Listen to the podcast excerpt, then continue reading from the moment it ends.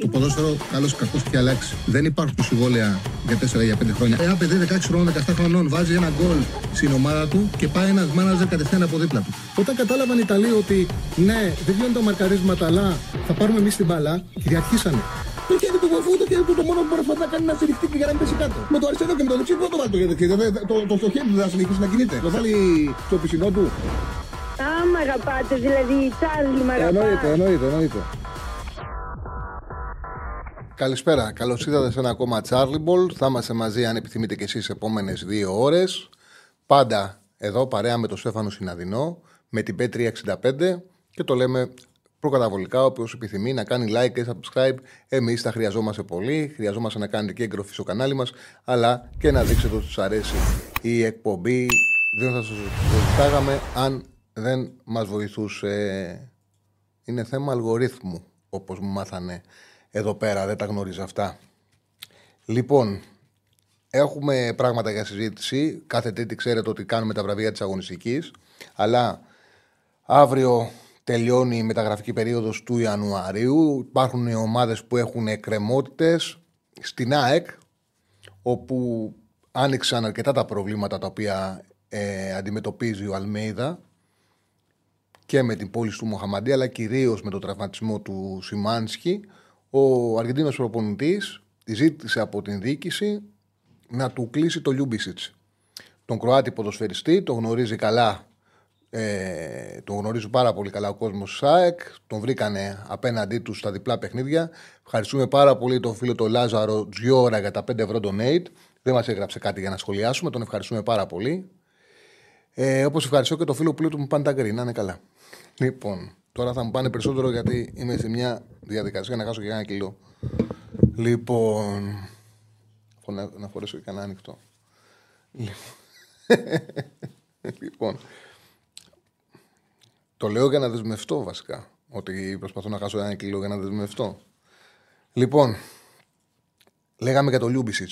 Ο Αλμέιδα ζήτησε από τη διοίκηση της ΑΕΚ τον ε, Λιούμπισιτς αυτό που μαθαίνω εγώ είναι ότι έχει έρθει η ΑΕΚ σε απόλυτη συμφωνία με τον ποδοσφαιριστή. Τα έχουν βρει σε όλα. Είναι πολύ κοντά σε συμφωνία με τη διοίκηση των Κροατών. Μην κοιτάτε που έχει βγει προς τα έξω ότι απέρριψαν την πρώτη πρότασή τους. Είναι πολύ κοντά στα, στα λεφτά. Η ΑΕΚ ήδη έχει κάνει μια πρόταση κοντά στα 4 εκατομμύρια ευρώ και είναι δεδομένο ότι στα 4,5 εκατομμύρια ευρώ το ταβάνι θα τα βρούνε. Θα τα βρει η ΑΕΚ με την άμμο. Το θέμα που υπάρχει αυτή τη στιγμή και δεν αφορά την ΑΕΚ, αφορά τη δυνάμω και τη σχέση της με τους οργανωμένους είναι ότι υπάρχουν αντιδράσεις τους οργανωμένους του δυνάμω που δεν θέλουν να πουλήσει η ομάδα τους. Ε, ναι, πέντε ζητάει, αλλά στα 4,5 τα βρούνε. Αυτό είπαμε.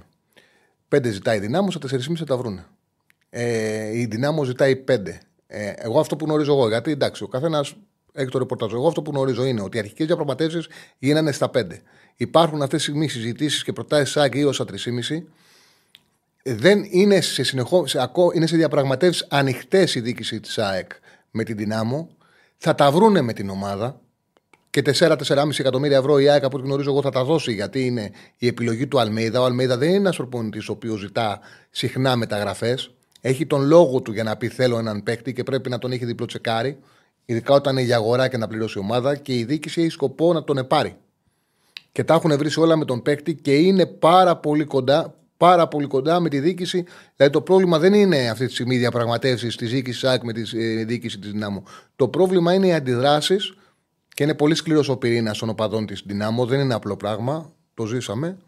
Ξέρουμε τι γίνεται. Είναι έτσι εγώ σε παλότητα με τη διοίκηση της ομάδας. Είναι οι αντιδράσεις του κόσμου. Γιατί δεν θέλουν να δώσουν παίκτη στην ΑΕΚ. Θα είναι ένα σύριαλ που θα κρατήσει.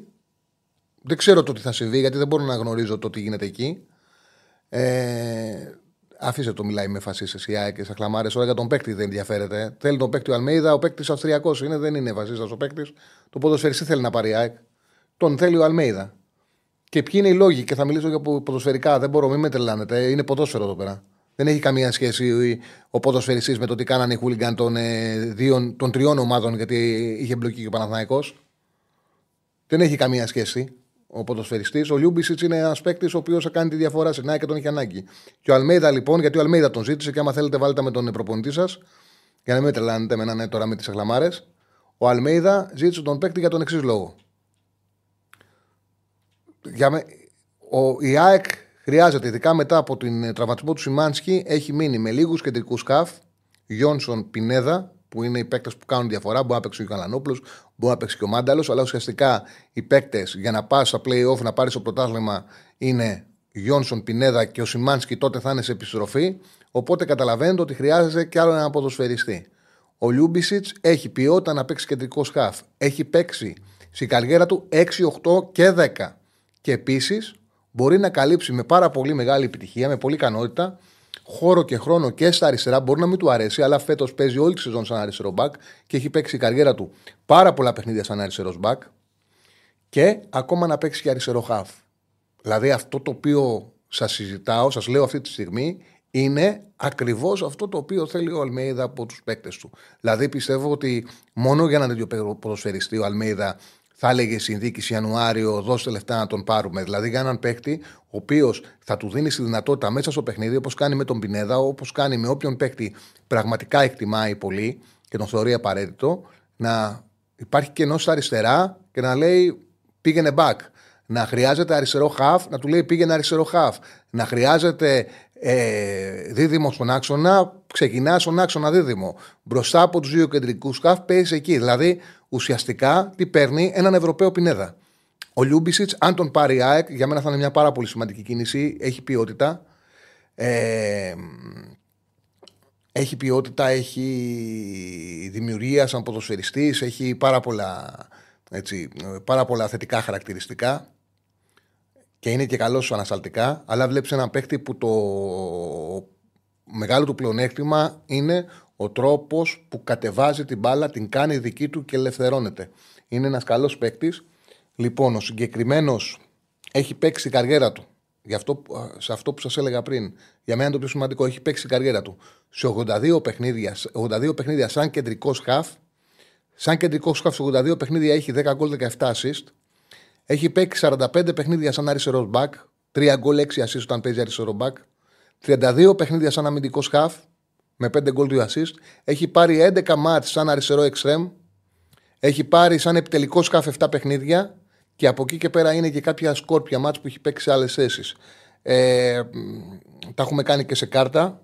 Του ξαναλέω, θα είναι ένα, είναι ένα πολυεργαλείο και γι' αυτό το λόγο, γι αυτό το λόγο επέλεξε ο, ζήτησε ο Αλμέιδα από τη διοίκηση της ΣΑΚ να ε, γίνει η συγκεκριμένη μεταγραφή. Τι, ε, τι πιστεύω για τις πιθανότητες μεταγραφής δεν ξέρω. Δεν μπορώ να ξέρω το πόσο πολύ φοβάται η διοίκηση της δυνάμω, τους οργανωμένους οπαδούς και πόσο μεγάλες είναι αυτές οι αντιδράσεις. Εμένα μου, με άνθρωπο που του έχω εμπιστοσύνη, μου μετέφερε ότι ο λόγος αυτή τη στιγμή που δεν έχει κλείσει μεταγραφή δεν είναι ότι δεν τα έχει βρει ΑΕΚ με την δυνάμω. Αυτό θα γίνει σίγουρα. Αν φοβούνται, αν φοβούνται ότι μπορεί να μην κλείσει μεταγραφή, είναι ότι αντιδρά ο κόσμος στη δυνάμω. Εγώ έχω αυτή την πληροφόρηση. Δεν μπορώ να ξέρω το, το τι θα γίνει. Αυτό που σας λέω είναι ότι τα έχει βρει σε όλα η ΑΕΚ με τον παίκτη, ότι τα λεφτά, η διαφορά είναι πάρα πολύ μικρή για να χαλάσει την ε, μεταγραφή.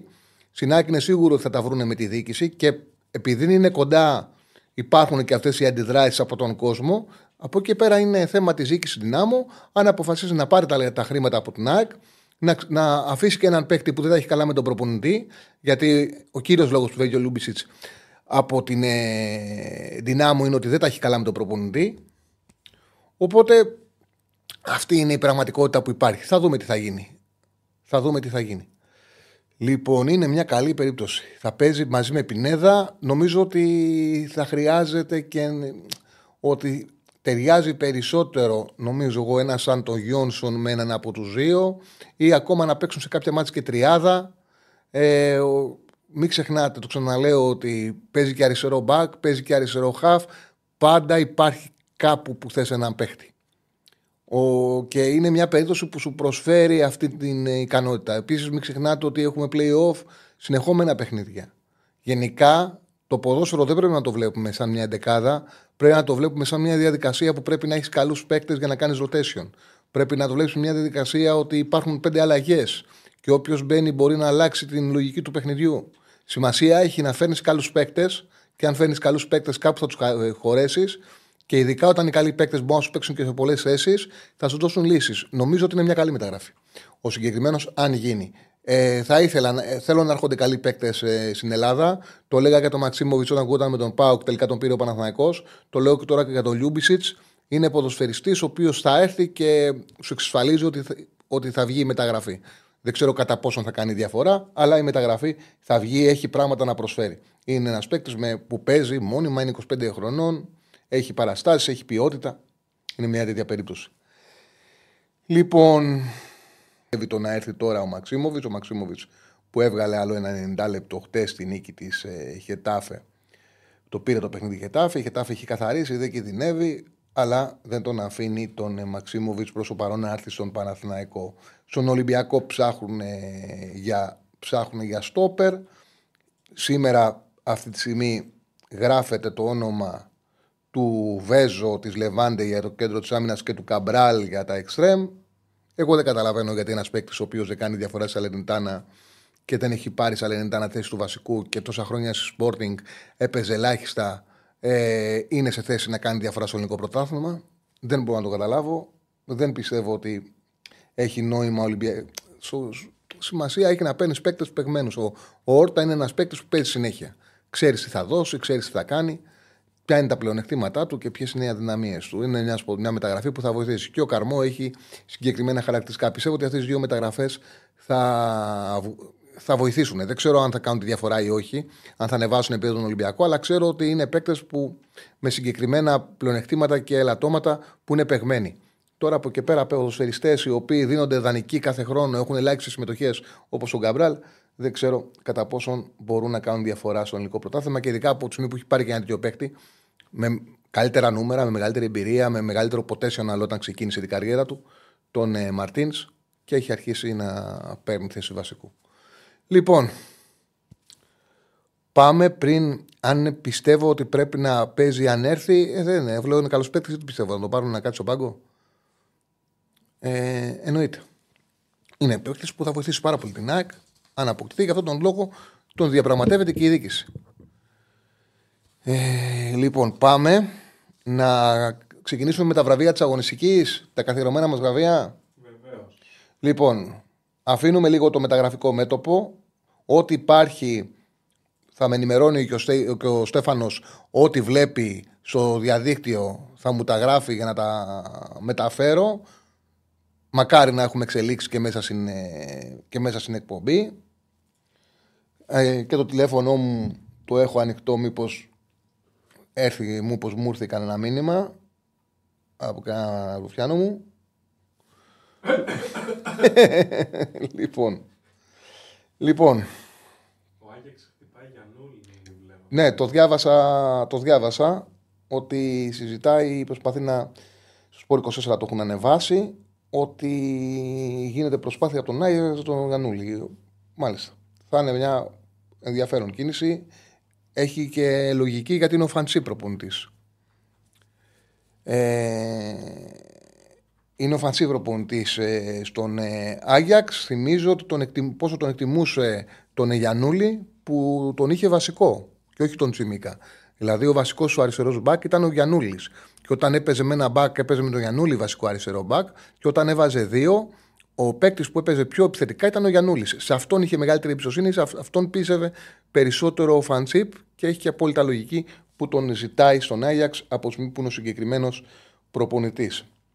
Θα δούμε τι θα γίνει. Λοιπόν, πάμε στα, στα βραβεία της αγωνιστικής. Ξεκινάμε με την καλύτερη δεκάδα.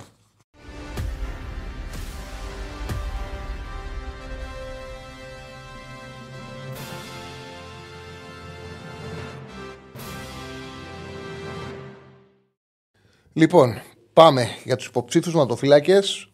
Είναι οι εξής. Ο Στάνκοβιτς της ΣΑΕΚ που κράτησε ξανά το 0 έχει επιστρέψει πολύ βελτιωμένος μετά τον τραυματισμό που είχε. Το 24 έχει μπει πολύ καλύτερος, κρατάει το 0, κάνει αποκρούσεις και, και στο μάτσο με τον Όφη στο 1-0 έκανε μια δύσκολη επέμβαση χαμηλά σε ένα σου του Φελίπε από γύρισμα σερτό. Δύσκολη επέμβαση γιατί δεν είχε ορατότητα, κράτησε το 0 και μετά η ΑΕΚ 3-0. Ο Γραμματικάκης του Ασέρα Τρίπολης, ο, ο Γραμματικάκης δέχτηκε πολύ πίεση Είχε φάση, έκανε και μια πολύ δύσκολη απόκριση του Βέργου με το, με το πόδι. Ε, ο Ατρόμητος είχε πάρα πολλές φάσεις για να πετύχει περισσότερο από ένα τέρμα. Ο γραμματικά 6-20 χρονών είναι πολύ καλός. Είχε παίξει και στο Γεντή Κουλέ με τον Όφη και είχε κρατήσει το 0. Νομίζω ότι πηγαίνει καλύτερα το Παπαδόπουλο που είναι βασικός. Πάντως αυτή τη στιγμή τον αντικαθιστά χωρίς κανένα πρόβλημα και τον έχω βάλει στους υποψήφιους. Ο Κοτάρσκι του ΠΑΟΚ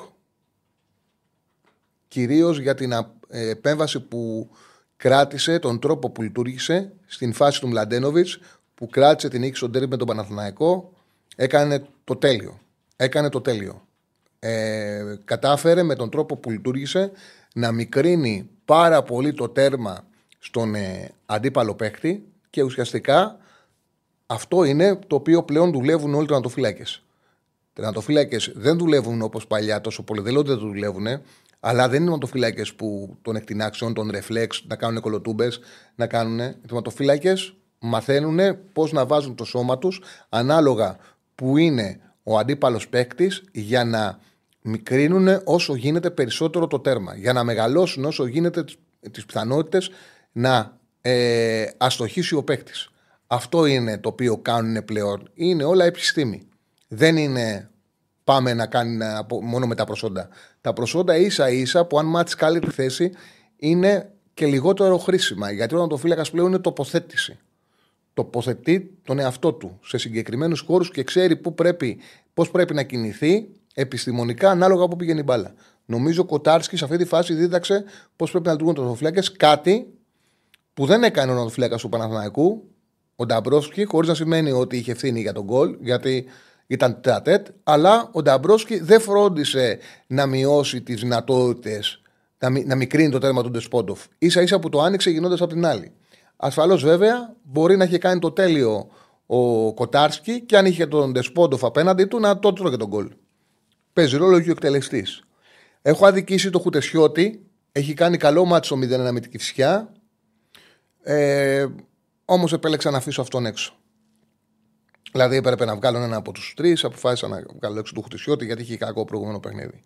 Οπότε ο Κοτάρσκι είναι ο κατώ να του φλέκας αγωνιστικής για τον τρόπο που λειτουργήσε σε συγκεκριμένη φάση. Για μένα είναι, ο, δείχνει ακριβώς τον τρόπο που παίζεται πλέον η θέση του τερματοφύλακα. Λοιπόν, πάμε στην θέση του δεξιού μπακ. Λοιπόν, υποψήφοι είναι είναι ο Σάσερ του ΠΑΟΚ για την εντυπωσιακή εμφάνιση που είχε στο ντέρμπι με τον Παναθηναϊκό. Είναι ο Μίγας του Βόλου, καλό παιχνίδι, ακόμα ένα καλό παιχνίδι. Πήρε το πέναλι που έδωσε τη ε, το πολύ σημαντικό βαθμό στον Βόλο στην, ε, στις καθυστερήσεις και ο Δελιγιανίδης του Πανσεραϊκού που είχε και καλό αμυντικό παιχνίδι σκόραρε από μια πολύ ωραία σέντα του Στάικου έκανε πολύ καλή προβολή ε, και είναι στους υποψήφιους. Ο Σάστρε στο ντέρμπι είχε 11 πάσες στο 1 τρίτο του αντιπάλου. 2 στα 2 κερδισμένα τράκλινγκ. 3 κοψίματα σε χαμηλά μέτρα. 5 κλεψίματα. Ε, κέρδισε 3-5 μονομαχίες. Νομίζω μόνο και μόνο το ότι είναι ο παίκτης που έδωσε στο αντίπαλο τρίτο τι περισσότερες πάσες, ε, αξίζει να μπει στην ε, δεκάδα της αγωνιστικής. Ήταν πάρα πολύ καλός ο Σάστρε και αξιοποίησε την αδυναμία που είχε στο συγκεκριμένη πλευρά ο, ο Παναθηναϊκός. Στα αριστερά μπακ οι τρεις υποψήφοι είναι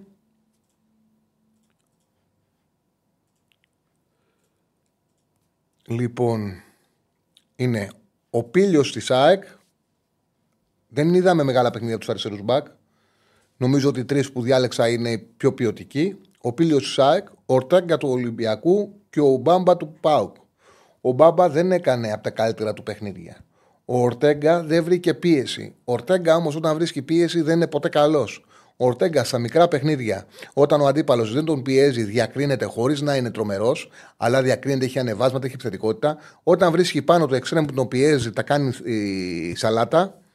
Νομίζω ότι ο Μπάμπα έχει την ποιότητα, ακόμα και όταν παίζει στο 6 στα 10, να είναι ο καλύτερος αριστερός μπακ της αγωνιστικής. Και στην 11 θα βάλω τον Μπάμπα, γιατί είναι σημαντικός. Ήταν σημαντικός, δηλαδή έδωσε, κλείδωσε τις πλευρές. Ένα από τα προβλήματα του Παναθηναϊκού που τον κράτησε χαμηλά και τον οδήγησε σε λάθη είναι ότι όσοι παίξανε στα άκρα της επίθεσής του δεν μπόρεσαν να λειτουργήσουν καλά. Τους εγκλώβησαν οι μπακ με τους εσωτερικούς χάφ με ητέο Ντοεφ. Αυτό ήταν ένα μεγάλο πρόβλημα του Παναθηναϊκού και γι' αυτό το λόγο στην 11 θα βάλω και τον Μπάμπα. Πάμε στους τέσσερις υποψήφιους για το κέντρο της άμυνας.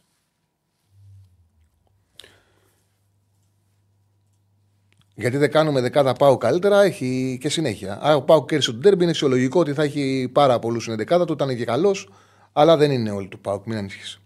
Λοιπόν, πάμε στα στόπερ. Φαμπιάνο του Άρη, Κάλεν τη ΣΑΕΚ, Ντόι του Ολυμπιακού και Κουλεράκης του Πάουκ.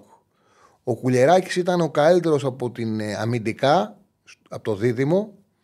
Ε, κέρδισε μονομαχίες, έπαιξε ρόλο στο να εξαφανιστούν οι, οι Τζούρισιτς Γερεμέγεφ, αλλά θεωρώ ότι την δύσκολη δουλειά στον Πάουκ την κάνανε οι ακραίοι μπακ και κυρίως ο Μεϊτέ που ήταν εκπληκτικός. Και είχε πρόβλημα στη δημιουργία ο Παναναναϊκό. Οπότε δεν χρειάστηκε αυτοί να κάνουν κάτι το τρομερό για να αντιμετωπίσουν τους φόρ του Παναθηναϊκού. Αλληλοξιοτερώθηκε σε άλλους χώρους ο Παναθηναϊκός. Ο Φαμπιάνο του Άρη στο 0-1 ήταν καλός και στις δύο περιοχές όπως συνηθίζει, αξιόπιστος. Νομίζω ότι αυτό που είδα αμυντικά, ο καλύτερο το ήταν ο Κάλενς που σταμάτησε με τη ταχύτητα που τον διακρίνει αρκετές φάσεις από, την, ε, από τις προσπάθειες για επιθέσεις που έκανε ο Όφη και δεδομένα θα μπει.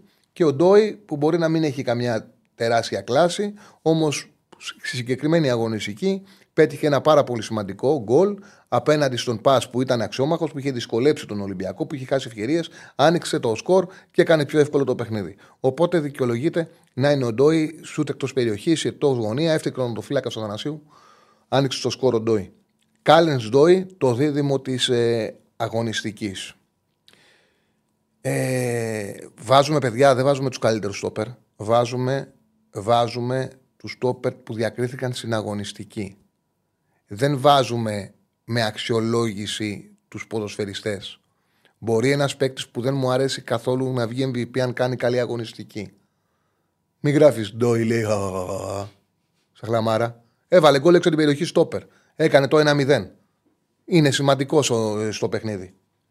Είναι σημαντικό. Δηλαδή έδωσε κάτι σε αυτή την αγωνιστική ο Ντόι. Είναι μια σημαντική αγωνιστική για αυτόν.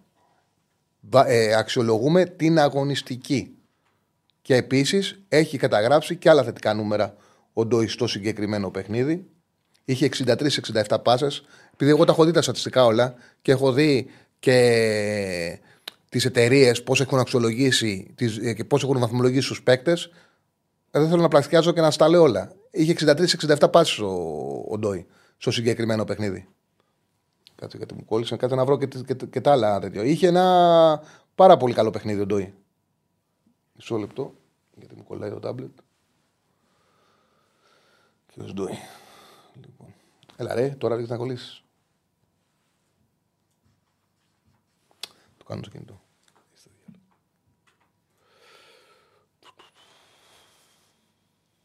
Μισό λεπτό, παιδιά.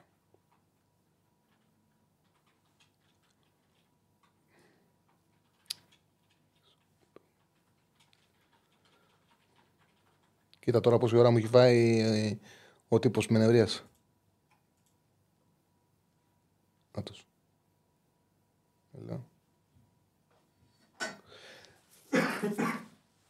λοιπόν, Ντόι.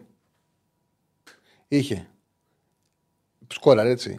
Είχε 63-67 πάσες. Είχε ε, μία στη μία επιτυχημένη τρίπλα. Τρία κοψίματα σε χαμηλά μέτρα με το κεφάλι. Ε, Στις μονομαχίες είχε 6 σε 11 κερδισμένες μονομαχίες, 8 αμυντικές ενέργειες, ένα κλέψιμο. Γενικά είχε μια πάρα πολύ. 77 ε, επαφές με την μπάλα και σε όλα τα site τη Ατσική τον έχουν αξιολογήσει σαν τον καλύτερο παίχτη. Άλλα είχαν τον Ντόι, άλλα είχαν τον Μασούρα. Άλλα site είχαν τον Ντόι, άλλο τον το Μασούρα της αγωνιστικής. Και δεν υπάρχει site της Ατσικής που κάνει αξιολόγηση με Ατσική να μην τον έχεις βασική δεκάδα. Δεν είναι ότι δεν αξιολογώ με βάση το πώς πιστεύω το κάθε παίκτη, το αξιολογούμε με βάση το τι έκανε ένα αγωνιστική. Κάλιν Ντόι, το αμυντικό δίδυμο ε, της αγωνιστικής. Οι στόπερ της αγωνιστικής. Και αυτό είναι και το ωραίο κιόλας, ότι οι ποδοσφαιριστές οι οποίοι δεν έχουν πολλές φορές καλή χρονιά, δεν είναι σε υψηλό επίπεδο, είναι κάποιες αγωνιστικές που τους ανήκουν. Αυτό πρέπει να δούμε και να καταλάβουμε κιόλας και πώς είναι το ποδόσφαιρο. Ότι μπορεί ένας παίκτης που δεν είναι τόσο καλός να είναι σε μια μέρα καλός και να κρίνει ένα παιχνίδι. Αδύναμο μάτσο όπως έκανε ο, ο, ο, ο Ντόι με τον Πας Γιάννενα. Αλλά αυτό είναι το ποδόσφαιρο. Δεν είναι έχουμε ένα μπούσουλα και πάμε. Μπορεί και ένας πάρα πολύ καλός παίκτης να κάνει μια πολύ κακή εμφάνιση. Λοιπόν, πάμε, πάμε σε θέση 6. Οι υποψήφοι είναι. Νομίζω ότι αυτοί οι τρεις κάνανε το καλύτερο παιχνίδι στη θέση 6. Ο Αράου του Παναθηναϊκού στο πρώτο ημίχρονο, στο δεύτερο γύρισε στο όπερ. Στο πρώτο ημίχρονο ήταν ο Παναθηναϊκός μόνος του, τον κρατούσε τον Παναθηναϊκό μόνο, μόνος του, στο δεύτερο τον γύρισε στο όπερ.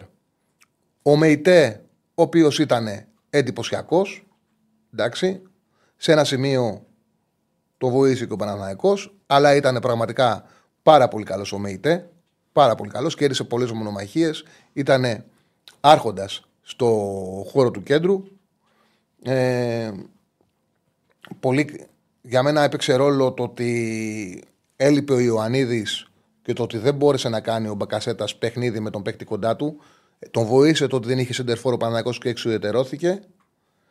Ο Μεϊτέ, ο οποίος επίσης είχε ε, 7 πάσες στο αντίπαλο τρίτο και επίσης είχε και απίστευτο 10 στις 12 κερδισμένες μονομαχίες ο ΜΕΙΤΕ. 10 στις 12 κερδισμένες μονομαχίες. Ήταν ο βασιλιάς του κέντρου σε αυτό το παιχνίδι και ο Γιόνσον της ΑΕΚ, που και ο Γιόνσον της ΑΕΚ είχε ένα πολύ καλό παιχνίδι και επιθετικά και στις δύο περιοχές. Είναι σε πάρα πολύ καλή κατάσταση ο Γιόνσον από τους παίκτες που έχουν ανέβει το τελευταίο διάστημα για την ΑΕΚ. Ο ΜΕΙΤΕ όμως είναι το εξάρτητο αγωνιστικής σίγουρα. Σίγουρα είναι ο ΜΕΙΤΕ γιατί ήταν και το παίκτη. Ε, βάλει τον καλύτερο παίκτη του σε δύο θέσεις αυτή την εβδομάδα. Όχι, δεν πήγε καλά στο κέντρο της άμυνας και δεν τον βάζω. Ε, πάμε στη θέση 8. Ο Τσάρλι τι είπε για τη διετησία του ε, υπέρ του Παναθηναϊκού. Ό,τι είπα και στα προηγούμενα, δεν νομίζω ότι βλέπεις έναν άνθρωπο που εκτός από εξαιρέσεις και ακραία πράγματα μιλάει για διετησία. Για να μιλήσω για τη διετησία πρέπει να, έχουν κραυγαλ... να υπάρχουν κραυγαλαίε φάσεις. Κραυγαλαία φάση για να μιλήσω για τη διετησία στο Πάοκ Παναθηναϊκός δεν υπήρχε. Ο διαιτητής δεν επηρεάσε καθόλου το παιχνίδι. Ο Πάοκ κέρδισε γιατί ήταν καλύτερος και αν αρίσκαρε, για μένα αν έβαζε και παραπάνω θερικότητα, θα μπορούσε να κερδίσει ακόμα περισσότερο το μεγαλύτερο διαφορά του Παναναναϊκό. Πάμε στη θέση 8. Οι υποψήφοι είναι ο Στάικος του Πανσεραϊκού. Το πέναλτι ήταν καθαρό πέναλτι. Δεν ήταν καθαρό πέναλτι. Καθαρό πέναλτι. Το πατάει καθαρά. Δεν μπορεί να το δώσει. Πώς θα το δώσει το πέναλτι; Πώς θα γίνει ο Βαρ να αξιολογήσει το πάτημα, το πάτημα και να πει ότι έκανε θέατρο Μπακασέτας. Δεν είναι ο, το Βαρ, δεν είναι διδυτή η τηλεόραση ανάλογα σε ποιο κανάλι δουλεύει. Το ο VAR πρέπει αυτό που θα, που θα δει να αξιολογήσει. Είδε πάτημα. Τον πατάει κανονικά με τις με τις τάπες. Δεν είναι επαφή. Εγώ είμαι δύσκολος απέναντι. Είμαι δύσκολος απέναντι. Όπως σας είπα, ότι για παράδειγμα στο ΑΕΚ Παναθναϊκό, ότι καταλαβαίνω τον Βαρ να πει στον διαιτητή ότι δεν το δίνω το πέναλτι, γιατί φαίνεται, φαίνεται ότι μια υπερβολική πτώση του Βέρμπιτ. Δεν είναι ανάλογη με το ακούμπημα και φαίνεται ότι εδώ όμως το πάτημα δεν μπορεί να γίνει αξιολόγηση ότι δεν τον πόνεσε στο πάτημα, τον πατάει. Και μετά ο διαιτητής που θα δει το, το πάτημα και θα το δώσει. Δεν γίνεται να μην δοθεί αυτό το πέναλτι. Μην λέμε ό,τι θέλουμε. Λοιπόν, πάμε στη θέση 8, παιδιά. Αφήστε τη διαιτησία ήσυχη, δείτε το παιχνίδι. Όταν δεν αλλοιώνει τα παιχνίδια διαιτησία, υπάρχουν λίγες φορές με το βαρ που όμως στην Ελλάδα συμβαίνει, αλλοιώνονται παιχνίδια και τα συζητάμε.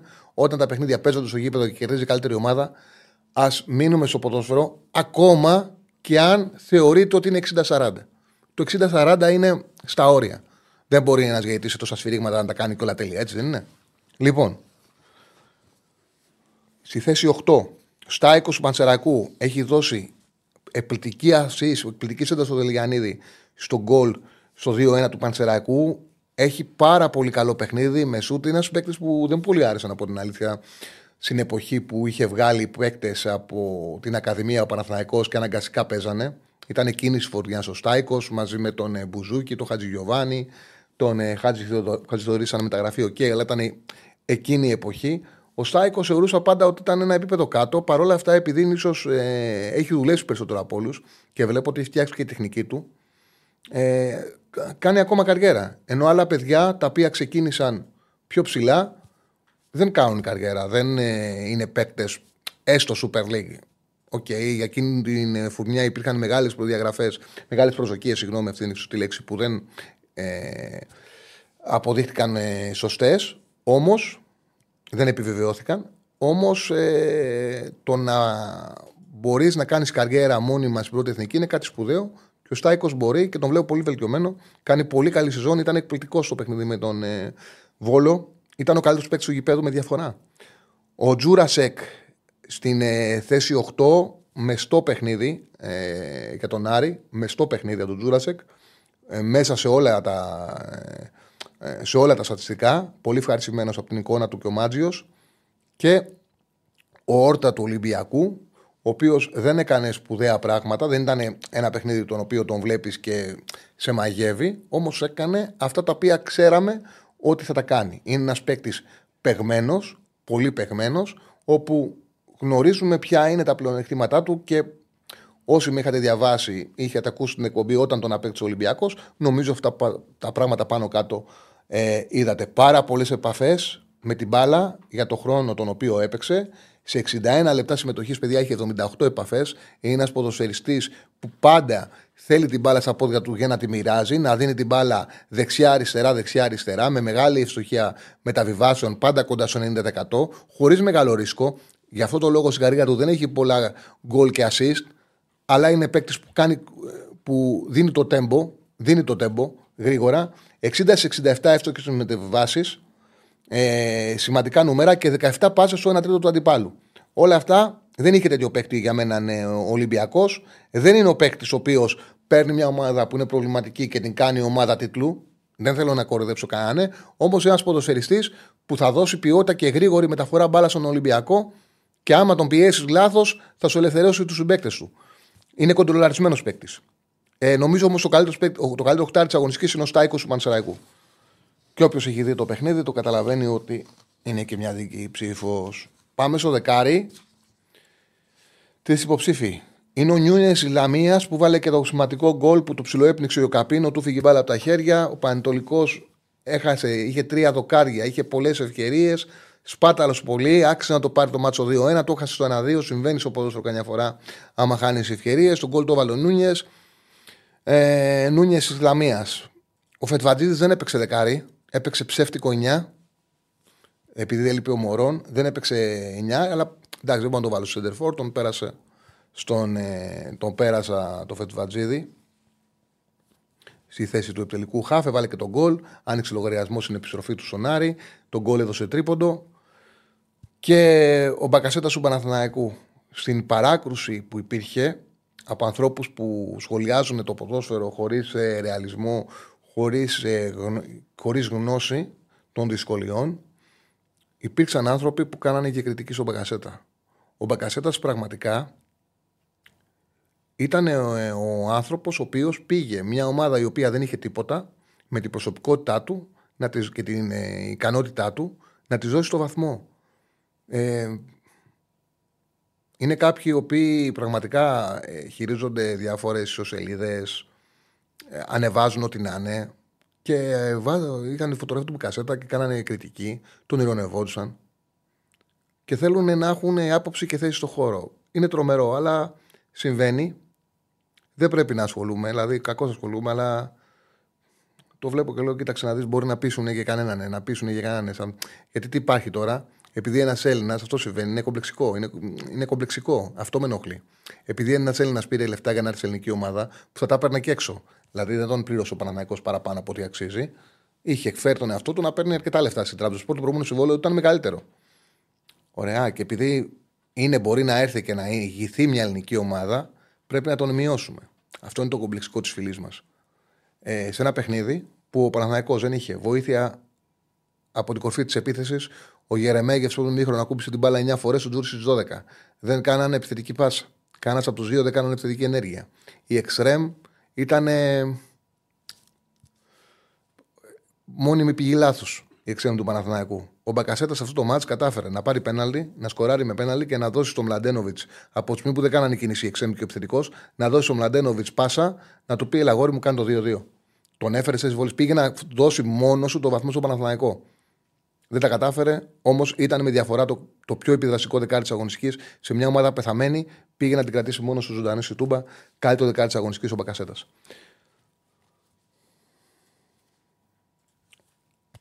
Λοιπόν, ο Τζούμπερ έδωσε ωραία πάσα στο πρώτο γκολ. Παιδιά, είχε τόσα μέτρα ΟΦΗ. Ήταν τόσο παιδική χαρά ΟΦΗ που δεν μπορούσα να βάλω, να βάλω τον Τσούμπερ. Από την ΑΕΚ έχω βάλει μόνο τον Γκατσίνοβιτς γιατί πήγε σε πολλές φάσεις. Πήγε σε πολλές φάσεις, σε πολλά τελειώματα και, και, και ανεβαίνει. Ο Τσούμπερ καλός ήταν, αλλά παιδιά νιώθω ότι αν έπαιζα εγώ, εγώ επιτελικός χαφ στην ΑΕΚ θα έδινε assist. Δεν πώς να μην δώσει. Ήταν όλοι μπροστά. Πολλές φορές τσακωνόντουσαν και μεταξύ τους. Δίνανε την μπάλα στον αντίπαλο. Αφήνανε χώρους. Δεν είναι. Δηλαδή, πραγματικά αυτό που έχουν κάνει οι Σονόφοι με το PPML.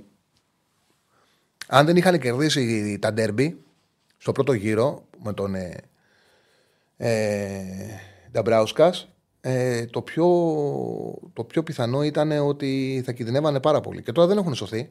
Και αν δεν αλλάξουν η εικόνα, θα έχουν θέμα. Αλλά εντάξει, δεν είναι. Είναι τελείως ε, ερασιτεχνική η λογική τους. Γι' αυτό το λόγο δεν έβαλα τον Τσούμπερ γιατί θα το γράφει ένας. Δίκιο έχει. Ίσως να άξιζε, αλλά δεν ήταν τώρα. Ήταν πολύ εύκολο το παιχνίδι και εντάξει, έδωσε μια πολύ ωραία assist. OK, okay, δεν έκανε και καμιά διαφορά σε ένα παιχνίδι που ξαναλέω ότι είχε πάρα πολλούς πάρα πολλούς χώρους. Πάρα, πάρα πολλούς χώρους. Λοιπόν, πάμε στα δεξί εξτρέμια υποψήφι είναι ο Καλτσάς του Ασέρα Τρίπολης, ο οποίος σχεδόν οργίασε, πέτυχε μια γκολάρα, εδώ σα κάνει σταθερά καλή χρονιά και το τελευταίο διάστημα έχει αρχίσει σκοράρει που ήταν το πρόβλημά του. Πολλές φορές τον έχουμε στην ε, λίστα. Ο Μασούρας του Ολυμπιακού, που, ε, που είχε ένα γεμάτο παιχνίδι, όπως συνηθίζει, παίζοντας βέβαια πίσω από τον επιθετικό και δεξί εξτρέμ, αλλά OK, okay, δεν μπορώ να το βάλω δεκάρι, δεν μου πάει. Πρέπει να το βάλω δεκάρι. Οπότε βάζω τον, βάζω τον, ε, το Μασούρα σαν δεξί εξτρέμ. Έπρεπε, ήθελα να το δώσω στο Καλτσά, αλλά ρε παιδιά δεν γίνεται αυτά που έκανε ο Τάισον να τον αφήσω έξω. Ε, δεν, ε, δεν γίνεται να μείνει σε δεκάδα ο Τάισον. Ε, οι, δύο, οι δύο που καθόρισαν τον τέρμπι ήταν ο Ντεσπόντοφ που τα βάλε και ο, και ο Τάισον που έκανε τις δύο ενέργειες. Δηλαδή τα δύο γκολ του Πάουκ είναι δύο ενέργειες του Τάισον. Που πάτησε δύο φορές το τουρμπο, πέταξε, πέρασε την πρώτη τον Αράο, τη δεύτερη το Βαγανίδη και έκανε τον γκολ. Ναι, εντάξει, έκανε, έκανε λάθος εκεί. Έπαιξε αριστερά ο Τάισον και δεξιά, και δεξιά, και δεξιά ο Ντεσπόντοφ. OK, okay, okay, έχετε δίκιο. Είναι μπέρδεψα τις τις πλευρές ο Τάισον με τον ε, Ντεσπόντοφ. Οι δύο εξτρέμ πάντως έτσι κι αλλιώς είναι οι δύο εξτρέμ του, είναι οι δύο εξτρέμ του ΠΑΟΚ. Δηλαδή, αριστερό εξτρέμ ο Τάισον, δεξί εξτρέμ ο Ντεσπόντοφ. Αυτοί οι δύο. Ο Ντεσπόντοφ που βάλει τα δύο γκολ. Ναι, έχετε δίκιο, είναι την αριστερή πλευρά και οι δύο ενέργειες και πάσαρε στον ε, Ντεσπόντοφ που έκανε τα γκολ τη μία πάνω στο Μλαντένοβιτς, στην ε, πλάτη του Μλαντένοβιτς και τη δύο. Οπότε πείτε έτσι αλλιώς οι δύο εξτρέμ και οι δύο είναι στην δεκάδα. Πείτε ότι έχω βάλει δεξί εξτρέμ τον Ντεσπότοφ και αριστερό εξτρέμ τον Τάισον. Τα μπέρδεψα αυτά τα δύο παραδρομής. Λοιπόν, και πάμε αριστερό εξτρέμ, όπου εκεί θα είναι ο Τάισον, Ρεγκής και Γκατσίνοβιτς. Γνωρίζετε τους λόγους που μπήκε ο Γκατσίνοβιτς. Ο Ρεγκής έβαλε ένα πάρα πολύ σημαντικό γκολ. Στη θέση του αριστερού εξτρέμ είναι ο Τάισον. Οπότε με αυτόν τον τρόπο συμπληρώνεται και η τριάδα πίσω από τον Φορ. Και πάμε στην κορφή της επίθεσης. Η τριάδα στην κορφή της επίθεσης. Καρλίτος της Λαμίας, ο Πόνσε της ΑΕΚ και ο Ναβάρο του Ολυμπιακού. Ο Καρλίτος δεν σκόραρε. Ο Καρλίτος δεν σκόραρε. Ε, Όμως είχε πολύ μεγάλη συμμετοχή στη δημιουργία. Είχε απειλή, είχε δύο φάσεις που ε, απ' έξω ο Με, του, με δικό του στημένο, με δικό του φάουλ ήρθε το πρώτο γκολ. Με δικές του κινήσεις, άνοιγε η άμυνα του, του Πανετολικού. Πάντα είναι πολύ καλύτερη λαμία με τον Καρλίτο μέσα. Ο Πόνσε όμως έβαλε δύο γκολ και είναι ο striker της αγωνιστικής. Πάμε να δείξουμε και την ε, δεκάδα. Κοτάρτσι κάτω δοκάρια. Οι δύο ακραίοι του πάω και στην άμυνα και στην επίθεση. Με ακούλπα, μπερδεύτηκα, έβαλα, τους έβαλα ανάποδα Ντεσπότοφ με Τάισον. Δεν ξέρω πώς κόλλησα. Ε, Ντόι με Κάλεν στο κεντρικό αμυντικό δίδυμο. Με ητέ Στάικο 6-8. Τάισον Μπακασέτα Ντεσπότοφ και Πόνσε είναι η δεκάδα. Και πάμε να δώσουμε τα άλλα τα βραβεία. Πάμε στον MVP της Αγωνιστικής.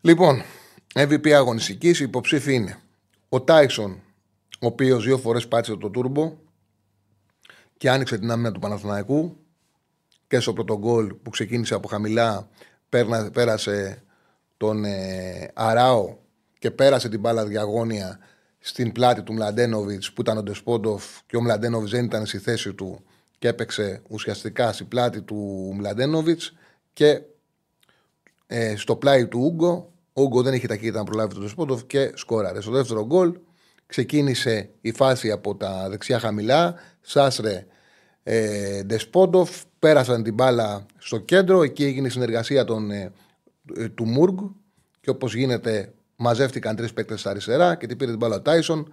Έβαλε τον τούρμπο ξανά, πέρασε το Βαγανίδη.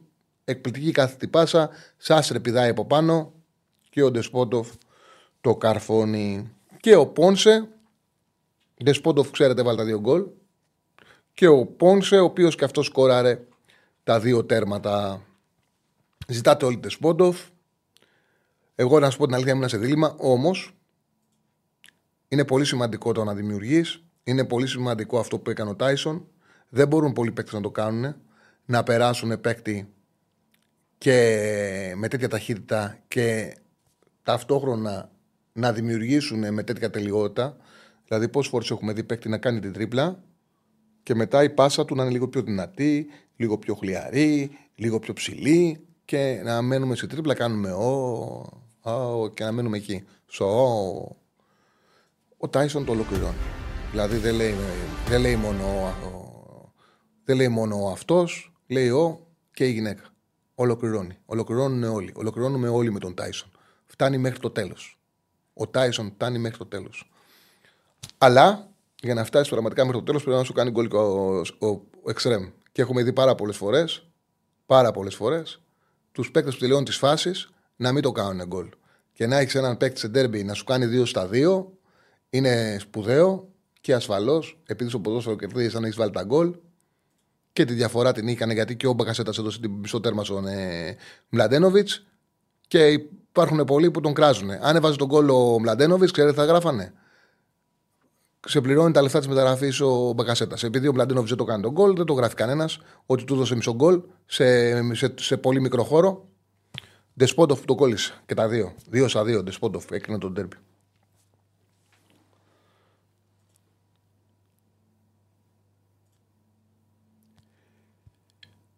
Λοιπόν, θα κάνουμε, θα κάνουμε και πόλ να ψηφίσετε κι εσείς.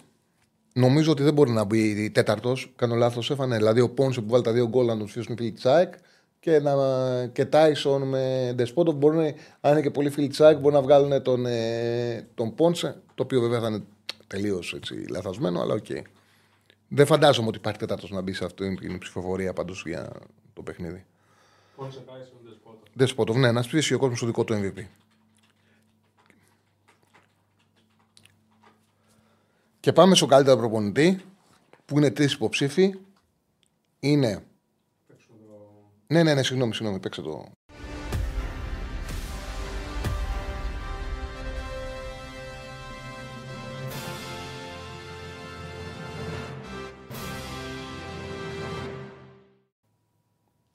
Λοιπόν, η υποψήφοι είναι ο Λουτσέσκου του ΠΑΟΚ, που, για ακόμα μια- που, την έχει, το, που, τον έχει, το, που έχει την Παοκάρα πρώτη και μόνη της πλέον και νικώντας σε ντέρμπι και, από ένα καλό, και το ένα καλό παιχνίδι δεν δέχεται το άλλο. Ο Ράσαβατς του Ασέρα Τρίπολης που έκανε μια νίκη που βάζει τον Ασέρα Τρίπολη στη θέση οδηγού για, την, ε, για τα play-off καθώς άφησε τον Ατρόμητο που είχε μια δυναμική στους 6 πόντους από, στους 6 πόντους από πίσω και φυσικά ο Βόκολος της Λαμίας που με το διπλό που έκανε έχει τελειώσει κάθε συζήτηση για οτιδήποτε αφορά την παραμονή στο συν 15 και είναι μέσα στη μάχη, ποιος το περίμενε, ο, η Λαμία για τα, για τα play-off. Για μένα ανεξάρτητα αν τι θα πετύχει, η Λαμία έχει κάνει μια τρομακτική χρονιά. Να είμαι ειλικρινής και για τους τρεις κάτι μου έλειπε. Και σκεφτόμουν και το Μάτζιο, αλλά πάντα βάζω τρεις υποψήφιους, οπότε δεν πέρασα τέταρτο. Ο Μάτζιος κόπηκε γιατί εντάξει, κτυχησιά και έτσι. και χωρίς να εντυπωσιάσει, αλλά παρόλα αυτά προπονητικά έκανε το τρίκ να βάλει το Φατζίδι ψεύτικο επιθετικό και του βγήκε. Με δικό του γκολ πήρε το μάτσο 0-1 και μετά η άμυνα του κράτησε. Είχε τα προβληματάκια της, αλλά κράτησε. Λοιπόν, εμένα κάποιος δεν μου είπε κάτι. Δηλαδή από το Λουτσέσκου πιστεύω ότι ο Παναναναϊκό έδινε δυνατότητα στον Πάοκ να κερδίσει με μεγαλύτερο σκορ. Και πιστεύω ότι ο Λουτσέσκου ήταν λίγο συντηρητικός στη σκέψη του και πήγε μόνο να μυρίσει το λάσο του Παναναναϊκού και να χτυπήσει το λάσο του Παναναναϊκού. Ε, δεν βγει, δημιούργησε ο Πάοκ πράγματα που του έδινε δυνατότητα η άμυνα του Παναθηναϊκού να το κάνει και το κέντρο του.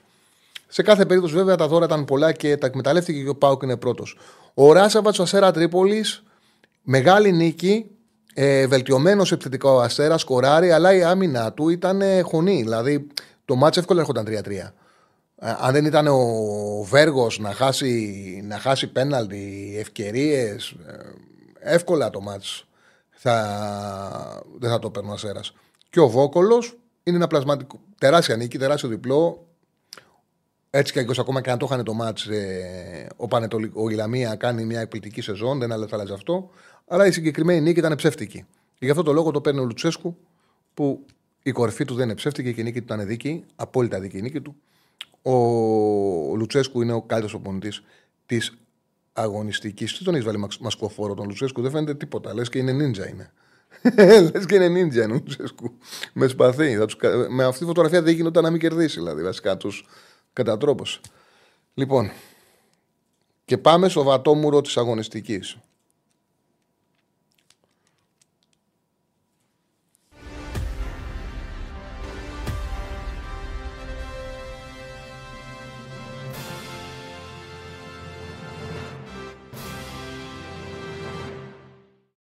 Ο Σέβανος λέει είναι πολύ λίγα τα, τα like για, τα, για τον κόσμο που παρακολουθεί την εκπομπή. Οπότε, παιδιά, κάντε like.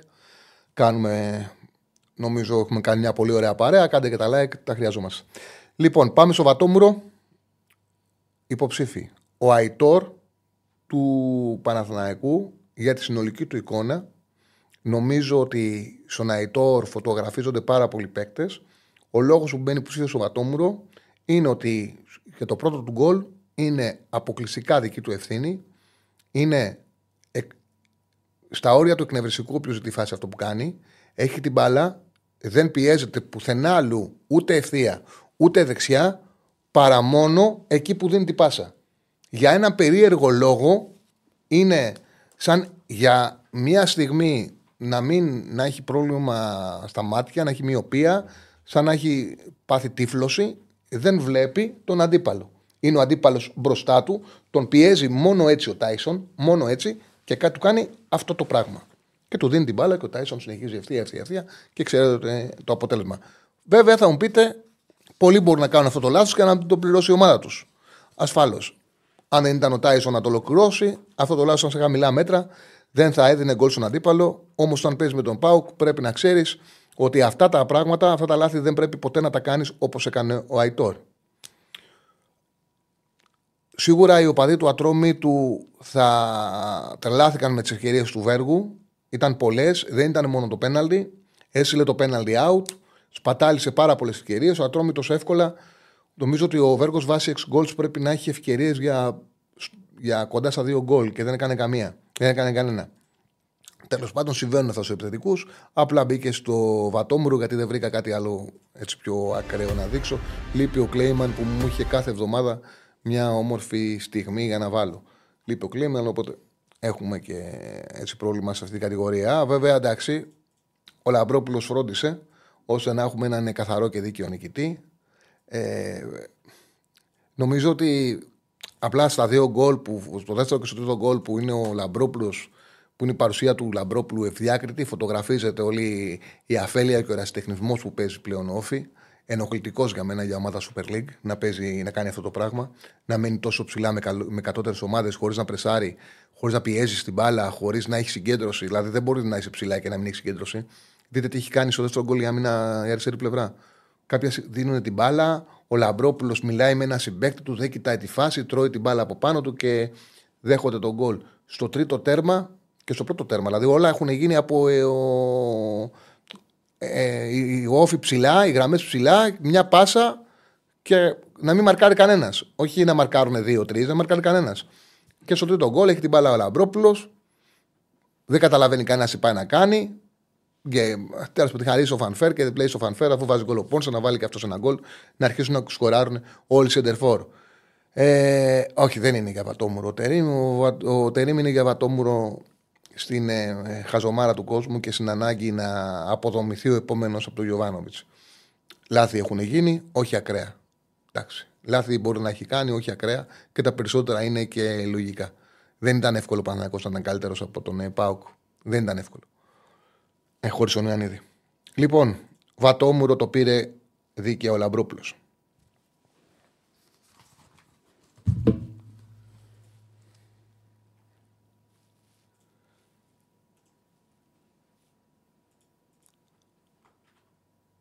Λοιπόν.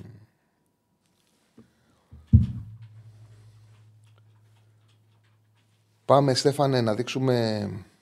Νομίζω ότι είναι η ώρα να δείξουμε το χορηγό μας, να κάνουμε το, διά, το διάλειμμά μας και να ανοίξουμε γραμμές.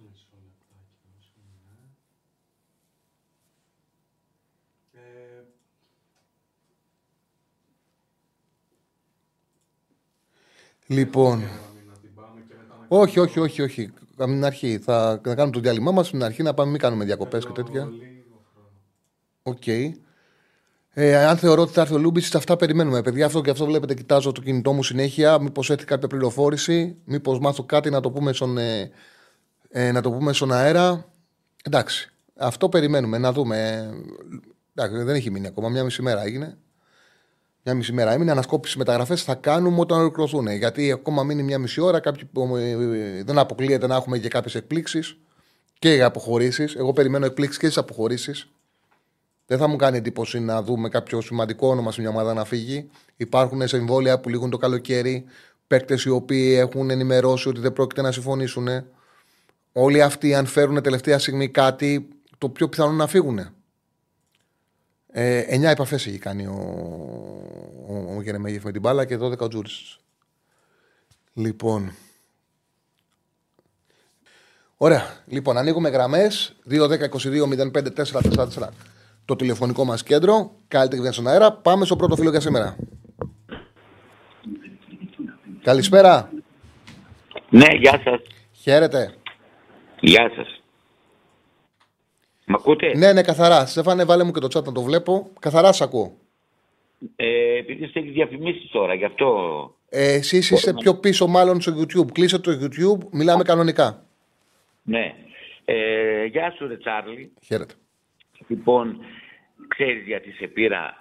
Βλέπω τον Αθηναϊκό από χτες και σήμερα και βλέπω ότι αναφέρονται ότι ο Παναθηναϊκός ε, έκανε μεγάλη αποτυχία που έχασε μες στην Τούμπα.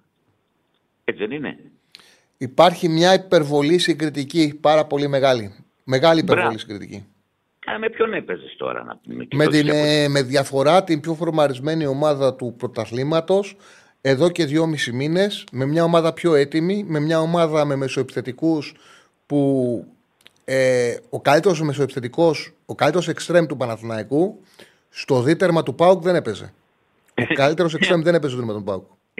Μα και βλέπω αποτυχία και αποτυχία. Τι αποτυχία, ρε, παιδί, με τον Μπάουκ έπαιζες. Με τον Πρωτοπόρο. Δεν έπαιζες με τον Ατρόμητο. Με τον Ατρόμητο, ναι, ήταν αποτυχία. Μεγάλη. Αλλά όχι να, να κάθονται και να λένε ότι ήταν αποτυχία που ο Παναθηναϊκός έτσι και ο Παναθηναϊκός αλλιώς και ο Φετίχ έτσι και ο Φετίχ αλλιώς. Καθίστε ρε παιδιά καλά. Με τον Μπάουκ παίζεις. Παίζει τώρα με καμιά μικρή ομάδα και δηλαδή τι είχες την απέτηση να χάσει ο Πάοκ με την Τούμπα. Και άμα έκανε ο Πάοκ με την Τούμπα, για τον Πάοκ τι θα ήταν. Τότε θα ήταν αποτυχία για τον Πάοκ. Ο Παναθηναϊκός ήρθε, προσπάθησε, δεν μπόρεσε να κερδίσει. Καλός, Εντάξει. καλός δεν ήταν. Προβλήματα Ναι. μεσοαμυντικά είχε μεγάλα. Άλλο Κοίτα. αυτό, άλλο αυτό, άλλο το ξέσκισμα που γίνεται και η έλλειψη ρεαλισμού που υπάρχει. Έχει διαφορά. Ναι. Μπράβο. Λοιπόν, και ξέρεις και κάτι, μην ξεχνάς ότι ο Πάοκ, τον, τον Παναθηναϊκό, τον περσάρισε πολύ άσχημα μπροστά. Δεν μπορούσε να κάνει παιχνίδι ο Παναθηναϊκός. Εκείνος ο Μουρκ με τον άλλον τον ε, Μπράντον Ε, μπαλά δεν παίξανε. Το μόνο που κάνανε ήταν να πρεσέρνουν. Τίποτα άλλο. Δεν- Ο Λουτσέσκος δεν ήθελε τίποτα άλλο από αυτούς. Μόνο πρεσάρισμα. Ναι. Και πέτυχε. Πέτυχε. Τον έβγαλε, τον αποσυντόνισε. Το, αυτό που έπαθε ο Πάοκ μέσα στην ΑΕΚ. Αυτό έπαθε ο Παναθηναϊκός. Τον Πάοκ, η ΑΕΚ τον περσάρισε τόσο πολύ που τον έβγαλε έξω από το παιχνίδι του. Ε, αυτό έπαθε και ο Παναθηναϊκός. Μπορεί να ήταν ο Φατίχ να μην ξέρει από ελληνικό πρωτάθλημα, να μην ξέρει από προϊστορίες, να μην ξέρει από έδρες. Αλλά μην έχεις την απέτηση τώρα να έρθει με στην Τούμπα και να αρχίσεις να γαζώνεις και να βάζει 3-4 γκολ. Μην ξεχνάς ότι αυτή η ομάδα έβαλε 4 γκολ με στο Καραϊσκάκι με κόσμο. Δεν έπαιξε γέλα ο Πάοκ φέτος. Δεν διαφωνεί κανένας σόφρον άνθρωπος με αυτό. Ε, ναι, μα βλέπω εδώ ο Παναθηναϊκός απο- απέτυχε, ο Φατίχ απέτυχε. Ε, κα- τώρα ξέρεις εσύ καλύτερη μπάλα και εγώ από το Φατίχ. Να κατεβάσει Κοίταξε, μια σου, ομάδα. ξανα, σου ξαναλέω ότι λάθη οι προπονητές επιλογή παίρνουν. Επιλογές παίρνουν. Ναι. Αποφάσεις παίρνουν και τις αξιολογούμε. Λάθη μπορεί να έγιναν. Από εκεί και πέρα, ένας προπονητής που δουλεύει ένα μήνα στην ομάδα, όπου ο Παναθηναϊκός βγάζει η, διαφο- η διαφορετική δουλειά που κάνει, η διαφορετική προπόνηση βγάζει τραυματισμούς, αλλά ήρθε για να εφαρμόσει το σχέδιό του. Ο Παναθηναϊκός είναι σε μια περίοδο που κάνει μεταγραφές για να ενισχυθεί και ο στόχος είναι να είναι έτοιμος στα playoff. Το πρόγραμμα ήταν δύσκολο. Δεν ήταν, ήτανε λογικό ο Πάοκ να είναι πιο έτοιμος σε αυτό το παιχνίδι και να είναι καλύτερος. Ήταν λογικό, ειδικά από τη στιγμή που είχα στον Ιωαννίδη, που θα μπορούσε μαζί με τον Μπακασέτα να φέρουν πρόβλημα στην, στο κέντρο άμυνας του Πάοκ. Έλειπε και αυτός και εί- εί- είδαμε αυτό που έπρεπε να περιμένει ένας λογικός άνθρωπος. Έτσι. Και ένα άλλο να σου πω. Ένα είναι αυτό. Και ένα άλλο να σου πω. Απομακρύναν τον Γιωβάνοβιτς, έτσι. Και φέραν τον Φατίχ. Ο Γιωβάνοβιτς, ε, δεν θα πω τώρα που τον πήρε, από που τον πήρε και που τον πήγε. Τον είχε πρώτο. Ε, αν το Γιωβάνοβιτς τον φέρνουν αυτούς τους παίχτε που φέραν στο Φατίχ, πιστεύω ότι θα κάνει καλύτερη διαχείριση από το Φατίχ. Γιατί ξέρει την ομάδα. Κοιτάξτε, ο, υπάρχει εδώ πέρα κάτι το οποίο μπορεί να μην ε, γνωρίζετε και δεν είναι πρόβλημα. Καταρχάς, επειδή λένε όλοι τον είχε πρώτο Παναγό, τον είχε δεύτερο. Αλλά αυτό δεν είναι κακό. Τον είχε στο μείον ένα, τον είχε σε, απόσ, τον είχε σε απόσταση βολής. Δηλαδή τον είχε Ναι. μέσα στο στόχο του πρωταθλήματος. Ε, ο λόγος που έφυγε ο, Τερί, ο Γιωβάνοβιτς, ο ένας από τους λόγους που φύγει ο Γιωβάνοβιτς, για μένα ο κύριος, είναι ότι δεν τα βρίσκε με τη διοίκηση για τις μεταγραφές. Δηλαδή, ο, στη συνάντηση που είχαν, επέμενε ο Γιωβάνοβιτς ότι η ομάδα είναι έτοιμη να πάρει το πρωτάθλημα και χρειάζεται ένα κεντρικό αμυντικό. Και το είχα πει όταν είχε γίνει κιόλας αυτή η αλλαγή, στην πρώτη εκπομπή, ότι θα δείτε μεταγραφές, γιατί ο Αλαφούζος έχει πιστεί από τους ε, συμβούλους του ότι αυτή η ομάδα χωρίς μεταγραφική ενίσχυση δεν μπορεί να πάρει πρωτάθλημα και κατά την άποψή μου, σωστά είχε πιστεί. Αυτό βέβαια δεν σημαίνει ότι θα έπρεπε να αλλάξει ο Γιωβάνοβιτς, γιατί πρέπει να κοιτάνε πιο μακροχρόνια από έναν τίτλο οι ομάδες. Θα δούμε στο τέλος αν είναι- σωστά άλλαξε ο προπονητής ή όχι. Στο τέλος θα κρίνουμε. Μέχρι, μέχρι στιγμής ο Φατίχ τον διέλυσε τον Παναθηναϊκό. Εγώ δεν πιστεύω ότι τον διέλυσε τον Παναθηναϊκό. Νομίζω ότι έχουν γίνει μεταγραφικές Έχασε επιλογέ. την Είναι σε μια διαδικασία η ομάδα αλλαγής και ο στόχος είναι, να είναι για τον Παναθηναϊκό να είναι καλά στα playoff. Στα playoff θα κρυθεί. Εγώ θεωρώ ότι θα είναι κοντά στην μάχη στα playoff και εκεί θα δούμε αν έχει φτάσει στο επίπεδο που θέλει την ομάδα του. Γιατί εγώ δεν Κοίτα. πιστεύω ότι με τις μεταγραφές που είχαν γίνει επί Γιωβάνοβιτς, το ρόσερ του Παναθηναϊκού ήταν τέτοιο όσο ένα κοντράρι για παράδειγμα τον Πάουκ ή την ΑΕΚ στα playoff. Θεωρώ ότι ήταν αρκετά κατώτερος ο Παναθηναϊκός, αυτή είναι η εκτίμησή μου. Οπότε σε αυτό το κομμάτι, χωρίς να λέω ότι τα δύο μισή χρόνια του Γιωβάνοβιτς δεν ήταν επιτυχημένα, ότι δεν πρόσφερε ο Γιωβάνοβιτς, θεωρώ ότι σε αυτό το κομμάτι καταλαβαίνω τη διοίκηση που πήγε στην αλλαγή προπονητή, χωρίς να λέω ότι θα έκανα το ίδιο πράγμα αν ήμουν σε του. Ο Παναθηναϊκός έχασε τη συνοχή του. Αυτό είναι εμφανές. Φαίνεται. Μα προσπαθεί να αλλάξει σαν ομάδα. Ήταν λογικό. Ευχαριστώ πάρα πολύ. Ευχαριστώ πάρα πολύ. Γεια, γεια. Να είστε καλά. Γεια σας. Ε, για Λιούμπισιτς μιλήσαμε στο ξεκίνημα της εκπομπής. Θεωρώ ότι είναι ακριβώς ο παίκτης που θέλει ο Αλμέιδα. Γι' αυτό το λόγο ο Αλμέιδα είπε στο Μελισανίδη, που δεν είναι εύκολος στις μεταγραφές και ειδικά έχουμε μάθει ότι και ο ίδιος έχει πει ότι δεν του αρέσουν οι μεταγραφές του Ιανουαρίου, είπε πήγαινε πάρτον μου, γιατί παίζει και κεντρικό χαφ, παίζει και αριστερό μπακ, παίζει και αριστερό χαφ, όλα τα παίζει σε υψηλό επίπεδο, μπορεί να παίξει και 6 και 8 και 10 και και 3 και 11, αφού το λέω 6, 8 και 10. Τέλος πάντων, και αριστερό μπακ και αριστερό χαφ και αμυντικό χαφ και κεντρικό χαφ. Και έχει και δημιουργικές δυνατότητες και ανασταλτικές. Ποιοτικός παίκτης, ποιοτικός ποδοσφαιριστής. Η ΑΕΚ τα έχει βρει, το επαναλαμβάνω, τα έχει βρει με τον ποδοσφαιριστή. Μαθαίνω ότι δεν είναι καθόλου μακριά από τη διοίκηση της δυνάμω στα οικονομικά και θεωρούν ότι δεν είναι αυτό το πρόβλημα. Το πρόβλημα είναι οι σχέσεις της διοίκησης με τους οπαδούς και η πίεση που δέχεται η διοίκηση της Δυνάμω από τους οπαδούς να μην δώσουν το παίκτη στην ΑΕΚ.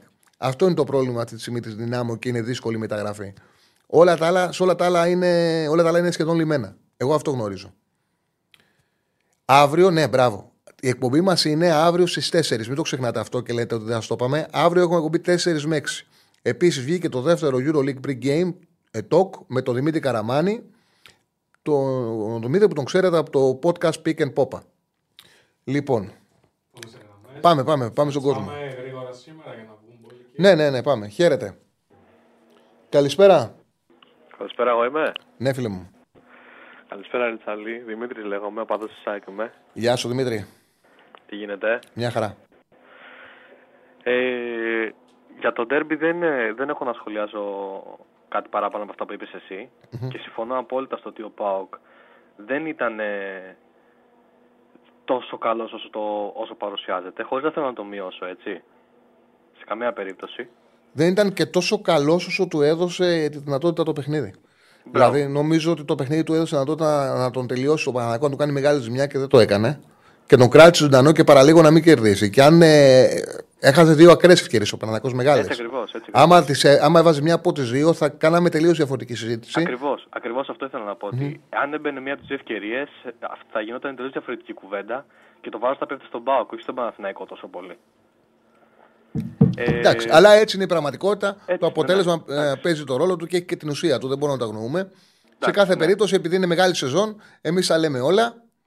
Ε, και εγώ περιμένω ότι ο Παναθηναϊκός με το χρόνο θα είναι καλύτερος όταν θα μάθει την ομάδα του Τερήμ και όταν και θα μαθούν και οι παίκτες. Δεν είδα Σίγουρα. πάντως τεράστια διαφορά αυτή τη στιγμή. Διαφορά υπήρχε, καλύτερος στον Πάουκ, όχι τεράστια. Αυτό, αυτό. Ε, δεν μπορώ να σου κρύψω ότι απογοητεύτηκα με τον Παναθηναϊκό. Τον περίμενα καλύτερο, πολύ καλύτερο βασικά.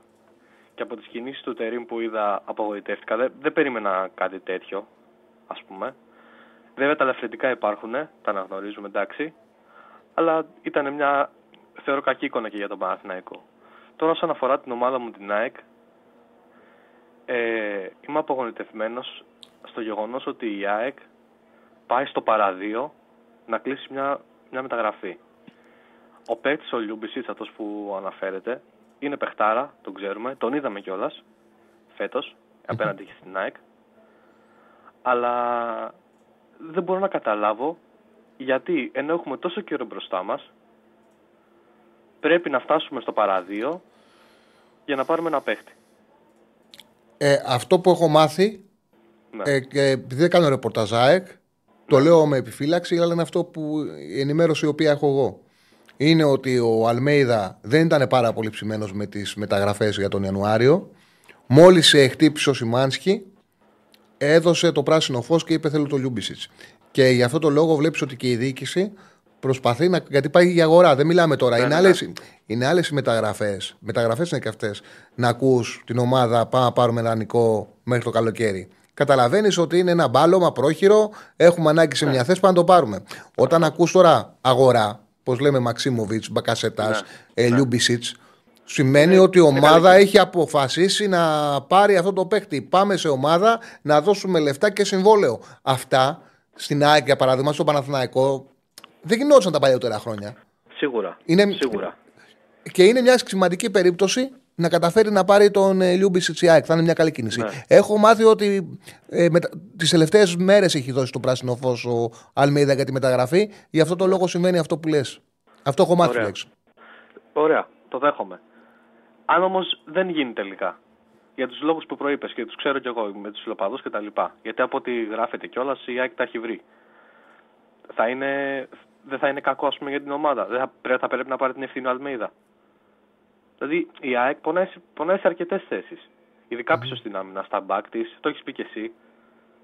Δεν καταλαβαίνω αυτή την αιμονή και αυτή ας πούμε την τόση πολύ πίστη στην ομάδα. Οκ, το δέχομαι. Αλλά όταν κάτι φωνάζει νομίζω ότι είναι λίγο υπερβολικό όλο αυτό. Εντάξει. Δεν διαφωνώ. Πιστεύω ότι ειδικά στα άκρα της άμυνας έπρεπε να κινηθεί η ΑΕΚ για μεταγραφή. Και τώρα δεν πάει να πάρει αρισε- αριστερό μπακ. Παίρνει πάει να ένα, πάρει παίκτη, παίρνει ένα παίκτη που μπορεί να παίξει και αριστερό μπακ χωρίς να το πολύ γουστάρει κιόλας. Αλλά από Αλμέιδα, ξέρεις, του λέει Αλμέιδα, θα τον ψήσω εγώ, το βάζω τον Πινέδα και δεν μου λέει τίποτα. Θα βάλω Μπράβο. τον Λιούμπισιτς. Εντάξει, Ναι. το έχει αυτό. Εντάξει. Πώς τη βλέπεις την ΑΕΚ λίγο; Για Χουάνκ που μου γράφετε, παιδιά, δεν έχω μάθει κάτι. Δεν έχω εγώ ενημέρωση. Δεν λέω γιατί μου το γράφετε πολύ. Μάλλον κάποιοι ρεπόρτερ της ΑΕΚ έχουν βγάλει το όνομά του. Ε, δεν λέω ότι δεν ισχύει. Πολύ πιθανό είναι οι ρεπόρτερ να ξέρουν καλύτερα να ισχύει. Εγώ δεν έχω ενημέρωση για τον Χουάνκ. Η ενημέρωση που έχω, που, ε, που έχω αυτά που έχω μάθει είναι για τον Λιούμπισιτς. Ε, μακάρι να ισχύει, είναι πολύ καλή περίπτωση ο Χουάνκ. Μακάρι να μπορέσει να έρθει ξανά στην Ελλάδα. Έλα, φίλε μου. Ε, Πώς την είδες λίγο την ΑΕΚ; Κοίταξε, ήταν ο, ο, ο αντίπαλος προσφερόταν. Ήταν εύκολος. Είναι παιχνίδι Ναι. που μπορεί να σκορεδέψει. Νομίζω ότι μπορούσε και να βάλει μεγαλύτερα, περισσότερα γκολ η ΑΕΚ. Ναι. Είχε πρόβλημα στα άκρα της αμυντικά. Είχε πρόβλημα ανασταλτικά και δέχτηκε φάσεις με τον Όφη. Αλλά είχε και έναν αντίπαλο τόσο αφελή που του έκανε 3-0 χωρίς να χε- προσπαθήσει και πολύ γι' αυτό. Τους δίνει χώρους. Δηλαδή τα γκολ τα έχει χαρίσει η άμυνα του Όφη. Ναι. Όλα. Και η κλάση του Πόνσε βέβαια που βάλει τα δύο γκολ. Ναι, δεν ξέρω τι, τι γίνεται με τον. Αν θυμάσαι, είχα πάρει και πιο παλιά και μου είχες πει ότι δεν γίνεται να με βοηθήσει ο Πόνς, θα βοηθήσει. Και όντως ε, φαίνεται ότι πλέον ξεκινάει λίγο και βοηθάει την ομάδα στη- με την απουσία του Λιβάη. Αλλά εντάξει, και, με- και εγώ την ΑΕΚ που την είδα, ας πούμε και, και είμαι και, και ΑΕΚ, δεν είδα κάτι το τρομερό πάλι. Αυτό θέλω να πω. Δηλαδή και πίσω είχε προβλήματα. Δηλαδή αν έπαιζε με έναν πιο σοβαρό αντίπαλο, μπορούσε να τη δημιουργήσει πρόβλημα. Αυτό πιστεύω. Ε, εντάξει, περιμένουμε να δούμε και άμα θα ολοκληρωθεί τελικά η μεταγραφή. Για το φάουλ που ζητάει ο Όφης στο πρώτο γκολ της ΑΕΚ, νομίζω πως δεν είναι φάουλ, αντικειμενικά. Δηλαδή, αν αντιστρέψουμε λίγο την κατάσταση και αυτό το γκολ το έβαζε ο Όφη και γίναγε τη φάση πίσω και δεν είναι φάουλ υπέρ της ΑΕΚ, θα μιλάγανε για σφαγή του Όφη. Ναι, ναι, μα δεν νομίζω ότι στη συνέχεια έχει αντιδράσεις. Ε, Ναι. Γιατί η φάση νομίζω ότι ένας προδιαιτητή ο οποίος αφήνει το παιχνίδι, που πρέπει να το αφήνει το παιχνίδι, δεν το δίνει φάουλ. Αυτό λέει παίζεται και έτσι δημιουργούνται και ευκαιρίες μέσα, από, ε, μέσα από αυτή τη λογική των διαιτητών. Αν δινόταν Ακριβώς. αυτό φα, φάουλ, Όπως- θα δινόταν όπως περισσότερο. θεωρώ, όπως θεωρώ, ούτε ότι στην Τούμπα ε, υπήρχε κακή διαιτησία. Εγώ θεωρώ ότι στην Τούμπα υπήρχε πολύ καλή διαιτησία. Ε, ενάντια σε πολλούς που λένε ότι ήταν κακή διαιτησία. Δηλαδή, Εγώ δεν οι δηλώσεις- καταλαβαίνω ποια φάση οι δηλώσεις του διαμαρτύρονται. Λουτσέσκου- Άντε να, είχε πάρει μια, άντε να έπρεπε να πάρει μια κίτρινη γετβάη. Δεν καταλαβαίνω γιατί διαμαρτύρονται στο Πάουκ. Ακριβώς αυτό. Δηλαδή, οι δηλώσεις του Λουτσέσκου για μένα είναι εντελώς άστοχες. Και κάνουν και κακό. Δηλαδή, ο Πάουκ παρουσιάζει κάτι πολύ ωραίο και με αυτές τις δηλώσεις δεν ξέρω, το, χα- το χάνει, ας πούμε. Δηλαδή, για μια κίτρινη στο Γετβάη, εντάξει, μπορεί να σου πει και μετά ο Παναθηναϊκός ο άλλος, εντάξει, και εγώ διαμαρτύρομαι για μια κίτρινη στο, κου, στο κουλιαράκι στο πρώτο ημίχρονο. Αυτή η κουβέντα θα κάνουμε. Κοίτα, Δηλαδή, Ξέρεις τι συμβαίνει. Εγώ καταλαβαίνω, καταλαβαίνω ότι οι ομάδες που πάνε για το τίτλο προσπαθούν να σηκώσουν με κάθε αφορμή να σηκώσουν την, ε, ε, την, ο- να σηκώσουν τα, τα πώς το λένε, τη φωνή. Δηλαδή προσπαθούν να δημιουργήσουν οξύτητα, προσπαθούν να κάνουν τους αδικημένους. Αυτό συμβαίνει. Ήταν ένα πέναλτι το οποίο ήταν, δεν γινόταν να μην δοθεί. εννοείται, εννοείται. Δεν γινόταν να μην δοθεί. Το πέναλτι δόθηκε και από εκεί και πέρα αποφάσισε ο Πάουκ να γκρινιάξει για τη διαιτησία. Σε ένα παιχνίδι το οποίο, άμα ήταν πιο σοβαρός, η διαιτησία του δίνει δυνατότητα, όχι η διαιτησία, δηλαδή ο τρόπος που παίχτηκε, του δίνει δυνατότητα να το κερδίσει με 3 και 4-1. Εύκολα. Ακριβώς. Εύκολα. Ακριβώς. Δεν καταλαβαίνω το λόγο. Δεν τον σταμάτησε κανένας ο Πάουκ. Κανένας δεν Ναι. σταμάτησε τον Πάουκ. εννοείται. Έγινε Τσάλι, ευχαριστώ πάρα πολύ για την Εγώ κουβέντα. ευχαριστώ. Να είστε Εγώ καλά. ευχαριστώ. Γεια σας. Λοιπόν. Πάμε, πάμε στον επόμενο φίλο. Χαίρετε. Καλησπέρα. Φίλε, είναι μπροστά τώρα. Είναι πίσω αυτός τώρα. Καλησπέρα. Τώρα θα μας ακούσει και θα βγει. Ω, θα βγει τώρα, τώρα τελείωσε η ομιλία. Έλα, φίλε, εσύ είσαι. Σ. Κοίτα πλάκα. Ακούμε όλη την εκπομπή. Σ. Εσύ είσαι. Έλα. Δεν γίνεται. Δεν, δεν γίνεται. άσου. Πάμε στον επόμενο. Καλησπέρα. Γεια σου Τσαρλί. Έλα, φίλε. Έλα, Χιλέα. Έλα, τώρα σ' ακούω. Τι κάνεις; Δεν σ' ακούω. Καλά, εσείς. Μια χαρά. Τι γίνεται, ε; Καλά, καλά. Πώς ε, μας βλέπεις, εγώ θυμάσαι, τελευταία φορά που μιλήσαμε, έχω προσπαθήσει βέβαια και άλλες φορές να πάρω, αλλά ευτυχώς έχει κόσμο και φέρνει και εμένα μου αρέσει να ακούω πιο πολύ. Να είσαι καλά. Ε, τον πάει προς τα εκεί που είχα πει, ότι θα είναι κουρσαία 2. Ο Παναθηναϊκός για μένα σου πει ότι δεν μπαίνει σε διαδικασία και αποδείχθηκε ότι όντως δεν μπαίνει. Με αν δεν πάει το ποδόσφαιρο, έχεις ένα μπακασέτ τα δύο παιχνίδια, δύο ήττες Εγώ Έρχεται νομίζω χρειάζεται αποκλεισμός υπομονή. αύριο. Ο Μπαγκασέτα ήταν πάρα πολύ καλός και στα δύο παιχνίδια. Εγώ Ο- θυ- ε, όχι, για να, είναι- ε, όχι για να είναι στην ενδεκάδα της αγωνιστικής. Όχι, ήταν πολύ καλός. Δεν νομίζω ότι ένα υπήρχε. κόψιμο. Δεν Μα νομίζω, είναι ότι τότε ένα υπήρχε, κόψιμο. δεν νομίζω ότι υπήρχε καλύτερο δεκάρι. Ο Μπαγκασέτα έβαλε, κέρδισε πέναλτι, έβαλε γκολ και έδωσε και μισό γκολ ε, στον Εμπλαντένοβιτ που δεν το έκανε. Δεν, δεν νομίζω ότι Έχει δύο υπήρχε, ήττες υπήρχε όμως, δεκάρι. Αυτό δεν σου λέει τίποτα. Τι ότι να η μου λέει, ομάδα το- από τότε που πήρε, πήρε. Μα τον βάζεις ηγέτη. Έτσι. Και εγώ συμφωνώ μαζί σου. Εγώ τον πάω το παίκτη με χίλια. Κοίταξε, Έτσι. να σου πω κάτι. Αλλά, Ναι. αλλά όταν βλέπουμε έναν παίκτη που η ομάδα δεν είναι ρολάρι. Ο προπονητής δεν ρολάρει, είναι καινούριος, ναι. Οπότε βγαίνουμε πίσω και λέμε αυτά που λέγαμε το Δεκέμβριο ότι, θέλω να σου πω, δεν αλλάζει προπονητή για να πάρεις πρωτάθλημα. Δεν έχει ξαναγίνει αυτό. Α, ε, δεν σε γίνεται αυτό- να πάρεις πρωτάθλημα σε αυτό- χωρίς νίκη σε ντέρμπι. Αυτό σαν Παίζει. λογική, σαν λογική είναι σωστή. Πόσα χρόνια. Σαν Πόσα λογική, χρόνια. σαν λογική είναι Βλέπεις σωστή, τα- όμως επειδή βλέπω πολλά χρόνια ποδόσφαιρο, έχω δει πολλά με τα Ναι. μάτια μου και γι' αυτό το λόγο δεν μπορώ να είμαι απόλυτος. Έχουν πάρει ομάδες Champions League που αλλάξανε προπονητή μέση στη σεζόν. Ε, όχι πρωτάθλημα. Champions League έχουν πάρει ομάδες που έχουν αλλάξει προπονητή. Το ξαναλέω, ποδοσφαιρικά δεν είναι η σωστή λογική, όμως συμβαίνει και κάποια στιγμή μπορεί και να πετύχει. Υπάρχουν και εξαιρέσεις στο ποδόσφαιρο που δικαιώνονται. Υπά- Επίσης, Μα, γι' αυτό όταν, μιλ, και- όταν μιλάς εσύ για την ποδοσφαιρική λογική, δεν μπορείς αυτή τη, να, ε, η συνέχεια της σκέψης σου να είναι ότι βγάζεις αποτέλεσμα για έναν παίκτη μέσα σε τέσσερις μέρες. Είναι, ειδικά όπως έχουν έρθει τα πράγματα Εγώ στον σε ένα Παναθηναϊκό, παίκτη- είναι ε, πάρα σε πολύ, ένα είναι παίκτη- πάρα πολύ, σε ένα είναι πάρα παίκτη πολύ σαν τον βιαστικό το, Μπακασέτα, είναι πάρα όταν πολύ το βιαστικό το βάζει- συμπέρασμά μισό, σου. μισό, Μω, μη, μη, ο, ο, Όταν Μπακα, είναι- ο Μπακασέτας έκανε συμβόλαιο στο Παναθηναϊκό δυόμιση λεπτό. χρόνια. Δυόμιση χρόνια. Ναι. Αν εσύ Ναι, θες να το ωραία. κλείνεις σε τέσσερις μέρες και σε δύο παιχνίδια, σε δύο Ναι. ήττες που ο Παναθηναϊκός ιτήθηκε από την άμυνά του και ο Μπακασέτας ήταν εκπληκτικός, είναι δικαίωμά του. Να σου πω όμως ότι έχεις δίκιο, δίκιο δεν έχεις. Ωραία. Δίκιο δεν έχεις. Ο, Λοιπόν, Πα- ο Μπακασέτα, σου αυτή είναι η ξαναλέω, έκανε άποψή σου. συμβόλαιο δυόμιση Αυτή είναι η χρόνια. άποψή σου. Ναι. Αυτή είναι η άποψή Είναι η σου. λογική. Είναι το άποψη. ίδιο, μα δεν είναι η λογική. Ε, Η Πώς λογική η είναι. Θα λογική; κρίνει Η ο ομάδα Μπακασέτα έχει δύο σε ήττες τέσσερις και ημέρες.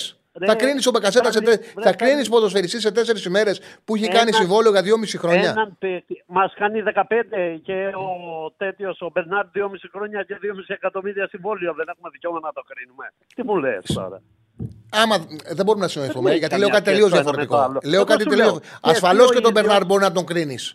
Και Γιατί εσύ ο έχει παίξει, ίδιος έχει παίξει σε καλά μεγάλη τη διάρκεια. γνώμη, αν αύριο, 3,5 χρόνια. και αν αύριο μένει απ' έξω και δεν φέρνει νίκη Ρε φίλε, ρε, η ε, Κυριακή, ε, ρε φίλε, εγώ και, είμαι σίγουρος ότι θα αλλάξεις γνώμη. και Θα αύριο, δεις ότι και, Δευτέρα αύριο θα και την μιλάς Κυριακή και, ε, και να χάσει ο Παναθηναϊκός και αύριο και την Κυριακή, ασφαλώς δεν φταίει η αξία του Μπακασέτα. Ο Μπακασέτα στην αξία του τη δίνει. Το ποδόσφαιρο είναι συνολικό άθλημα. Ε, Το ποδόσφαιρο είναι παζλ, είναι χημεία. Τη χημεία, η, είναι ομάδα, άμμο. η, χημεία Δεν θέλει, είναι η, άμμο. χημεία, η χημεία θέλει χρόνο. Μα εσύ δεν με παίζει πήρες, να εσύ είναι με το πήρες να μου ποδόσφαιρο. κρίνεις ο Μπακασέτα από δύο παιχνίδια. Το, στο πρώτο που έβαλε 7 καινούργιου ο Τερήμ και στο δεύτερο που παίζει με τον Πάουξη Τούμπα και έπαιξε μόνος του; Γιατί ο μόνος που πάτησε να πάρει αποτέλεσμα Παναθηναϊκός ήταν ο Μπακασέτα. Δεν έχει ένα κόψιμο, Τσάρλι, καταλαβαίνεις τι Καλά, λες. καλά. Δεν έχει ένα κόψιμο Ναι, ναι. 90 λεπτά ο άνθρωπος αυτός. Ένα κόψιμο της μπάλας, μια προσπάθεια. Δεν τον πήρε να για μαρκάρει, κόφτη. δεν υπάρχει. δεν, τον είναι. πήρε για, δεν τον πήρε για κόφτη ο Παναθηναϊκός. Γιατί τον πήρε; Τον πήρε για, να πάρει δημιουργό. πέναλτι, για, να πάρει δημιουργό. πέναλτι με Εντάξει, τέτοιο εντάξει, τρόπο. Εντάξει, εντάξει. Και να μείνει Εντάξει. έξω από το κύπελο και να. ναι. Το πήρε για πρωτάθλημα. Για Ο ηγέτη Μπακασέτα το θέλει. πήρε. Ο Μπακασέτας Συμφωνούμε. θέλει. Όχι, δεν συμφωνούμε. Συμφωνούμε ότι Δεν το συμφωνούμε. πήρε Δεν για συμφωνούμε. Δεν συμφωνούμε. Ότι τον πήρε για ηγέτη. δεν Ποδοσφαιρικά συμφωνούμε. αυτά που λες δεν έχουν λογική. Δεν έχουν λογική. Δηλαδή έχει λογική δική σου. Ένας παίκτης Έχεις από δίκιο. μια ομάδα που έχει δύο ήττες και τον εβάζουμε. Έχει δίκιο. Έχεις δίκιο.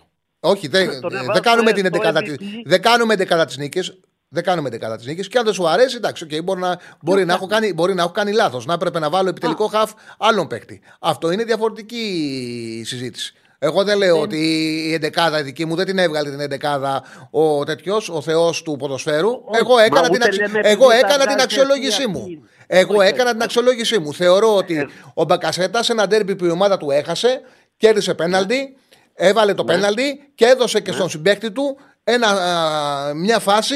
Έλα, βάλτο να πάρουμε βαθμό. Μόνος σου πήγε να δώσει βαθμό στον Παναθηναϊκό. Δεν έκανε Αν, κάτι ανάλογο, αν, κανένα δεκάρι. Ναι, αν. Ναι, αν. Αν το βάζω. Το έκανε, το έκανε. Την έκανε την πάσα. Την πάσα την Ναι, έκανε. αν το βάζω Την ο πάσα παίκτης. την έκανε. Την πάσα Αν την το έκανε. βάζω ο παίκτης Την πάσα όμως, την πάσε. έκανε. Σου εξήγησα την πάσα την έκανε. Δεν υπήρχε κάτι ανάλογο στο συγκεκριμένη θέση. Δηλαδή, άμα έκανε την πάσα, ωραία. Πάμε από την άλλη τη μεριά μετά. Άμα κρίνεις με, με αυτή τη λογική το Παχασέτα, έλα να κρίνουμε και το Τάισον. Ο Τάισον για μένα προσωπικά έκανε δύο τέλειες ενέργειες, αλλά έκανε ένα τεράστιο λάθος. Έδωσε ένα πέναλτι που ο Παναθεκός με το αν το δικό σου μπορούσε να πάρει βαθμό. Ασφαλώς, ασφαλώς, ασφαλώς, Δηλαδή κάνει σε ασφαλώς, μια ασφαλώς. αγωνία, πάει Ασφαλώς. και πατάει. Πόσο το πάτσε, δεν το πάτσε, δεν έχει σημασία, δεν είναι δική μου δουλειά. Εγώ ξέρω τι σφύριξε και τι τελείωσε το μάτς. Οπότε δεν πάμε ποτέ με το. Α, Αγγιλέα, σε εγώ ευχαριστώ σου λέω πολύ, ξανά. σε ευχαριστώ πολύ. Λοιπόν, Δεν βοηθάει όχι, κανένα θα κουβέντα πω που το κάνουμε. τελευταίο Πες. αυτό, το τελευταίο. Ότι ε, η κούρσα θα είναι για δύο να το ξέρεις και εσύ ο ίδιος θα αλλάξεις σε πέντε μέρες θα αλλάξεις γνώμη. Ότι θα πεις την αλήθεια ότι ναι, είναι, ήταν, φαινότανε, θα πεις και τελικά. Θα μου πεις εσύ τι θα πω εγώ. Αυτό Θα μου πεις εσύ πεις, τι σου θα πω λέω. εγώ. Ε, αυτό θα πεις. Θα μου εγώ πεις σε εσύ τι θα πω παρακαλώ εγώ. ότι Θα το πεις. Αυτό λέω. Έλα μου, σε Μην- παρακαλώ. μην Σε τα παρακαλώ. βγάζεις τώρα. Σε παρα... Με κουράζεις πάρα πολύ. Δεν, δεν, σε ευχαριστώ πολύ. Έβγαζες Σε πολύ ευχαριστώ πάρα πολύ. πνευματικότητα Σε ευχαριστώ και πάρα δεν πολύ. κάνεις, Εντάξει, ναι, δεν ναι, ναι. Σε ευχαριστώ πολύ. Λοιπόν, πάμε στον επόμενο. Όχι, μωρέ. Όχι, όχι, μην το βάζεις, δεν μου αρέσει. Όχι, δεν θέλω τέτοια. Τι... Βάζεις μάτσο σου καλά. Πάμε στον επόμενο. Χαίρετε. Ναι, Καλησπέρα, καλησπέρα, Κιλέα. γεια σου, γεια σου, Στέλιο μου. Τι Γεια σου. κάνεις; Μια χαρά. Ωραία. Λοιπόν, ε, ρε εσύ, ασχεί αυτό που... Πώς το βλέπεις για το Λιούμπιτσιτς. Είπα τι ξέρω στο ξεκίνημα της εκπομπής. Ναι, γνωρίζω, ναι, ότι, γνωρίζω ότι ο Αλμέιδα δι- τον ζήτησε από τη διοίκηση. Η διοίκηση τα έχει βρει με τον ποδοσφαιριστή. Δεν είναι μακριά να έρθει σε συμφωνία και με την ομάδα. Το πρόβλημα Έγινε. είναι ότι δεν θέλουν οι Κροάτες με τίποτα, οι φίλαθλοι, να τον δώσουν στην ΑΕΚ. Αυτό είναι το πρόβλημα. Δηλαδή, εγώ αυτό που γνωρίζω είναι ότι δεν είναι το θέμα τους οικονομική διαπραγμάτευση ΑΕΚ Ντιναμό. Το θέμα είναι Δυνάμω, ε, η φανατική της Δυνάμω. Εκεί παίζεται το παιχνίδι. Θα Και δούμε. έχουν, και έχουν επιρροή αυτοί. τέλος Έχουν, πάντων. ναι, έχουν. έχουν. Και είναι και Έχουν δύσκολο. επιρροή. Αυτό, αυτό είναι το πρόβλημα. Και είναι πρόβλημα γιατί εγώ, φίλε, αυτή τη μεταγραφή, ε, τέλος πάντων, ε, ως, ε, πώς να σου το πω, ως αίσθηση το λέω, αυτή τη μεταγραφή τη θεωρώ επίπεδου Πινέδα, ε. Μμμ. Δηλαδή τόσο ε, έτσι όπως έχω δει τον παίχτη ας πούμε. Ε, για μένα είναι, είναι, εξε, είναι εξαιρετικός, εξαιρετικότατος παίχτης. Μακάρι να γίνει αυτή η μεταγραφή, μακάρι. Μακάρι. Δεν, ε, δηλαδή, εγώ δεν είμαι, ε, ξέρεις κάτι, έ- έκανε μια συνέντευξη ο Αλμέιδα ε, μες στη βδομάδα. Ε, προφανώς ε, την έχει συζητήσει, δεν ξέρω, ή την, την έχει σίγουρα υπόψη σου. Και είπε κάποια πράγματα για τις μεταγραφές. Εγώ συμφωνώ, ε, συμφωνώ απόλυτα μαζί του.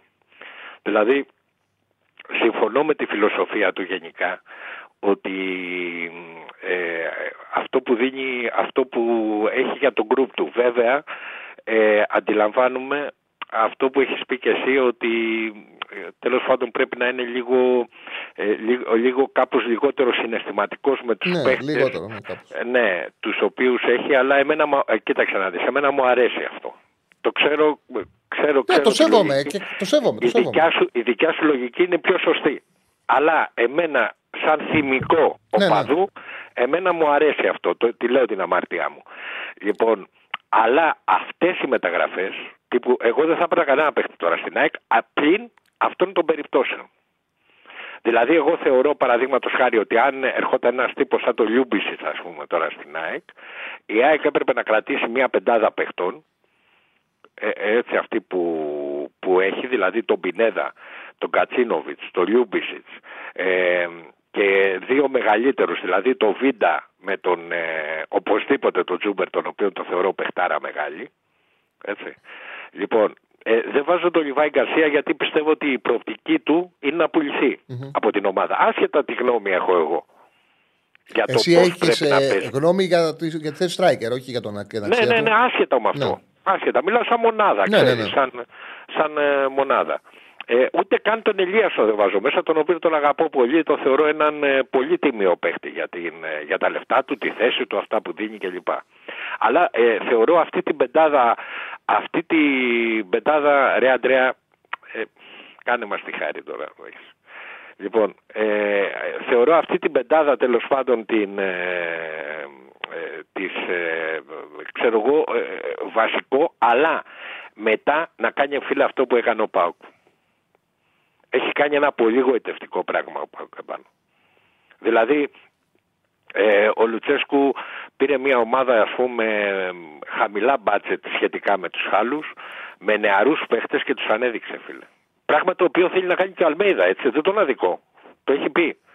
Απλά ο Αλμέιδα έχει, ε, έχει ο Καψερός να το πω έτσι έχει ένα, ένα ντεζαβαντάζ. Ε, είναι πρώτη του δουλειά στην Ευρώπη και τα έχει πάει εξαιρετικά.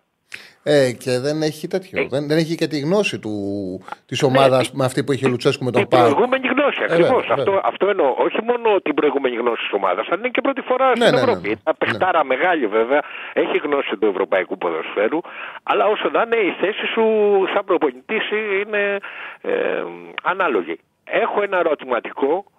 Εγώ θα ήθελα να μου απαντήσεις γενικά και προοπτικά και για το καλοκαίρι και λοιπά, αν θέλεις σκέψου το κατά πόσο ε, ένα, ένα πρόβλημα έχω με τον Αλμέιδα. Το οποίο πιστεύω ότι αδικεί αυτή τη στιγμή τον εαυτό του με, το, οποίο- με αυτό που λέει, επειδή δεν έτυχε να μιλήσουμε για τη συνέντευξη. Ε, ότι λέει ότι εγώ είμαι προσιλωμένος στο σχέδιό μου. Αυτό είναι το πρόβλημά μου με τον Αλμέιδα. Όπως ε, δηλαδή θεωρώ ότι το σχέδιο αναγκαστικά κάποια στιγμή θα το αλλάξει.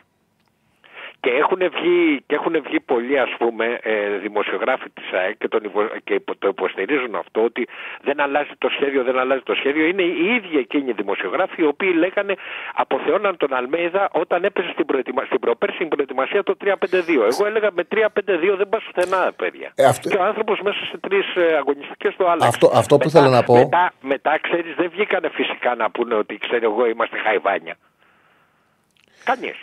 Αυτό που Έτσι, θέλω να αλλά πω. τέλος πάντων δεν το ζητούμενο. Αυτό Το που, θέλω ζητούμενο να, είναι ομάδα. αυτό που θέλω να πω είναι ότι είχε αποδείξει τότε ότι το σχέδιό του, το τακτικό του σχέδιο, όχι τη φιλοσοφία του, Το τακτικό του, ναι, άλλη Ναι, φιλοσοφία. ναι. Έχεις πολύ δίκιο σε Ναι. αυτό που λες, γιατί και πολλοί και αυτό τον μπερδεύουν. μπράβο, μπορεί και να το πειράξει και να ψαχτεί σε αυτό άμα Μπράβο, κρίνει μπράβο. ότι. Μακάρι, εγώ σε αυτό ναι, ελπίζω. άμα κρίνει ότι υπάρχει ανάγκη. Παρ' όλα αυτά, δηλαδή, εγώ βλέπω και το τελευταίο διάστημα, για παράδειγμα, βλέπουμε τον Πόνσε να. Και το είδαμε και με τον Όφη, να είναι περισσότερο στο μυαλό του πώς θα κυνηγήσει την μπάλα που του πετάνε παρά την μπάλα που δημιουργεί ο αντίπαλος. Δηλαδή το βλέπουμε και αυτό έχει, έχει αρχίσει κάπως να αποδίδει. Ναι, ναι, ναι, ναι, ναι, ναι, έχεις πολύ δίκιο. Αλλά ε, όπως καταλαβαίνεις, ε, επίσης, καλά, καλά μου πήγες στην κουβέντα εκεί και να σε ευχαριστήσω και να σε αφήσω μάλιστα. Ε, ε, πολλοί λένε, ας πούμε, παραδείγματος χάρη, βγαίνουν και λένε ότι υπάρχει περίπτωση να παίξει ο Πόνσε με το Λιβάη. Δεν υπάρχει καμία περίπτωση για μένα. Καμία απολύτω περίπτωση. Δεν διαφωνώ. Απολυ... Εκτός αν βγάλει το Λιβάη στα άκρα, που δεν, δεν πρόκειται να το βάλει.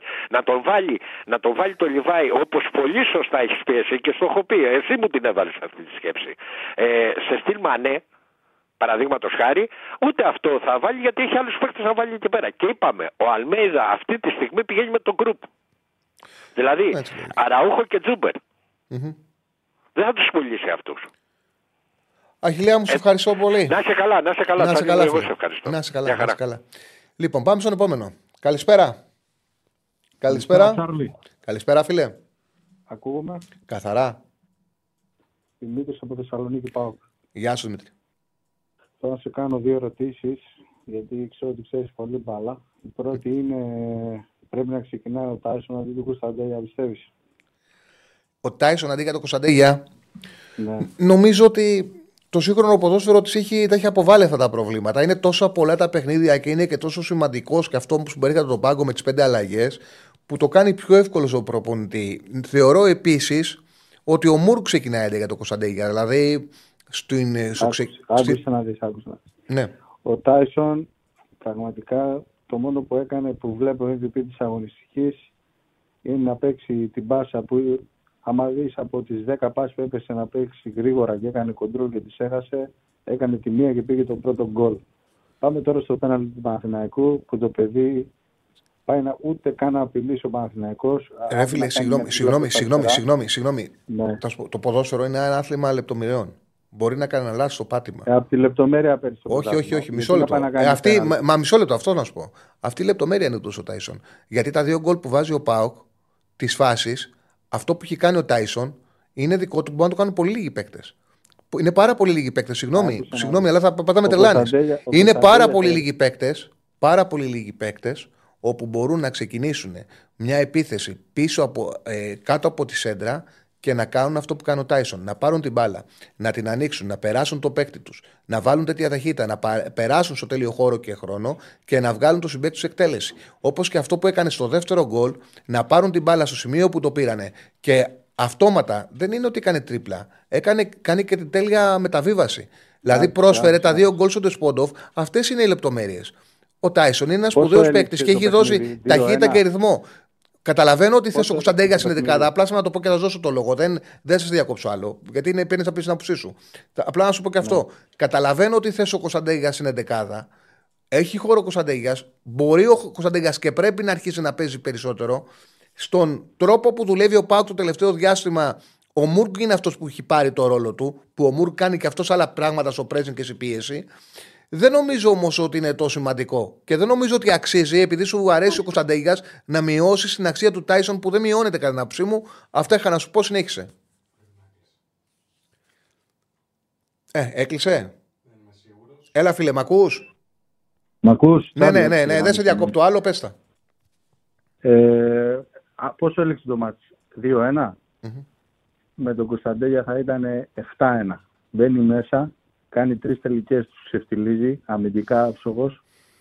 Ο Τάισον πάει κάνει πέναλτι ανύπαρκτο που ο Παγκασίτας ούτε, πα- ούτε καν πάει να βγάλει σέντρα, πάει να κάνει τρίπλα προς τα αριστερά.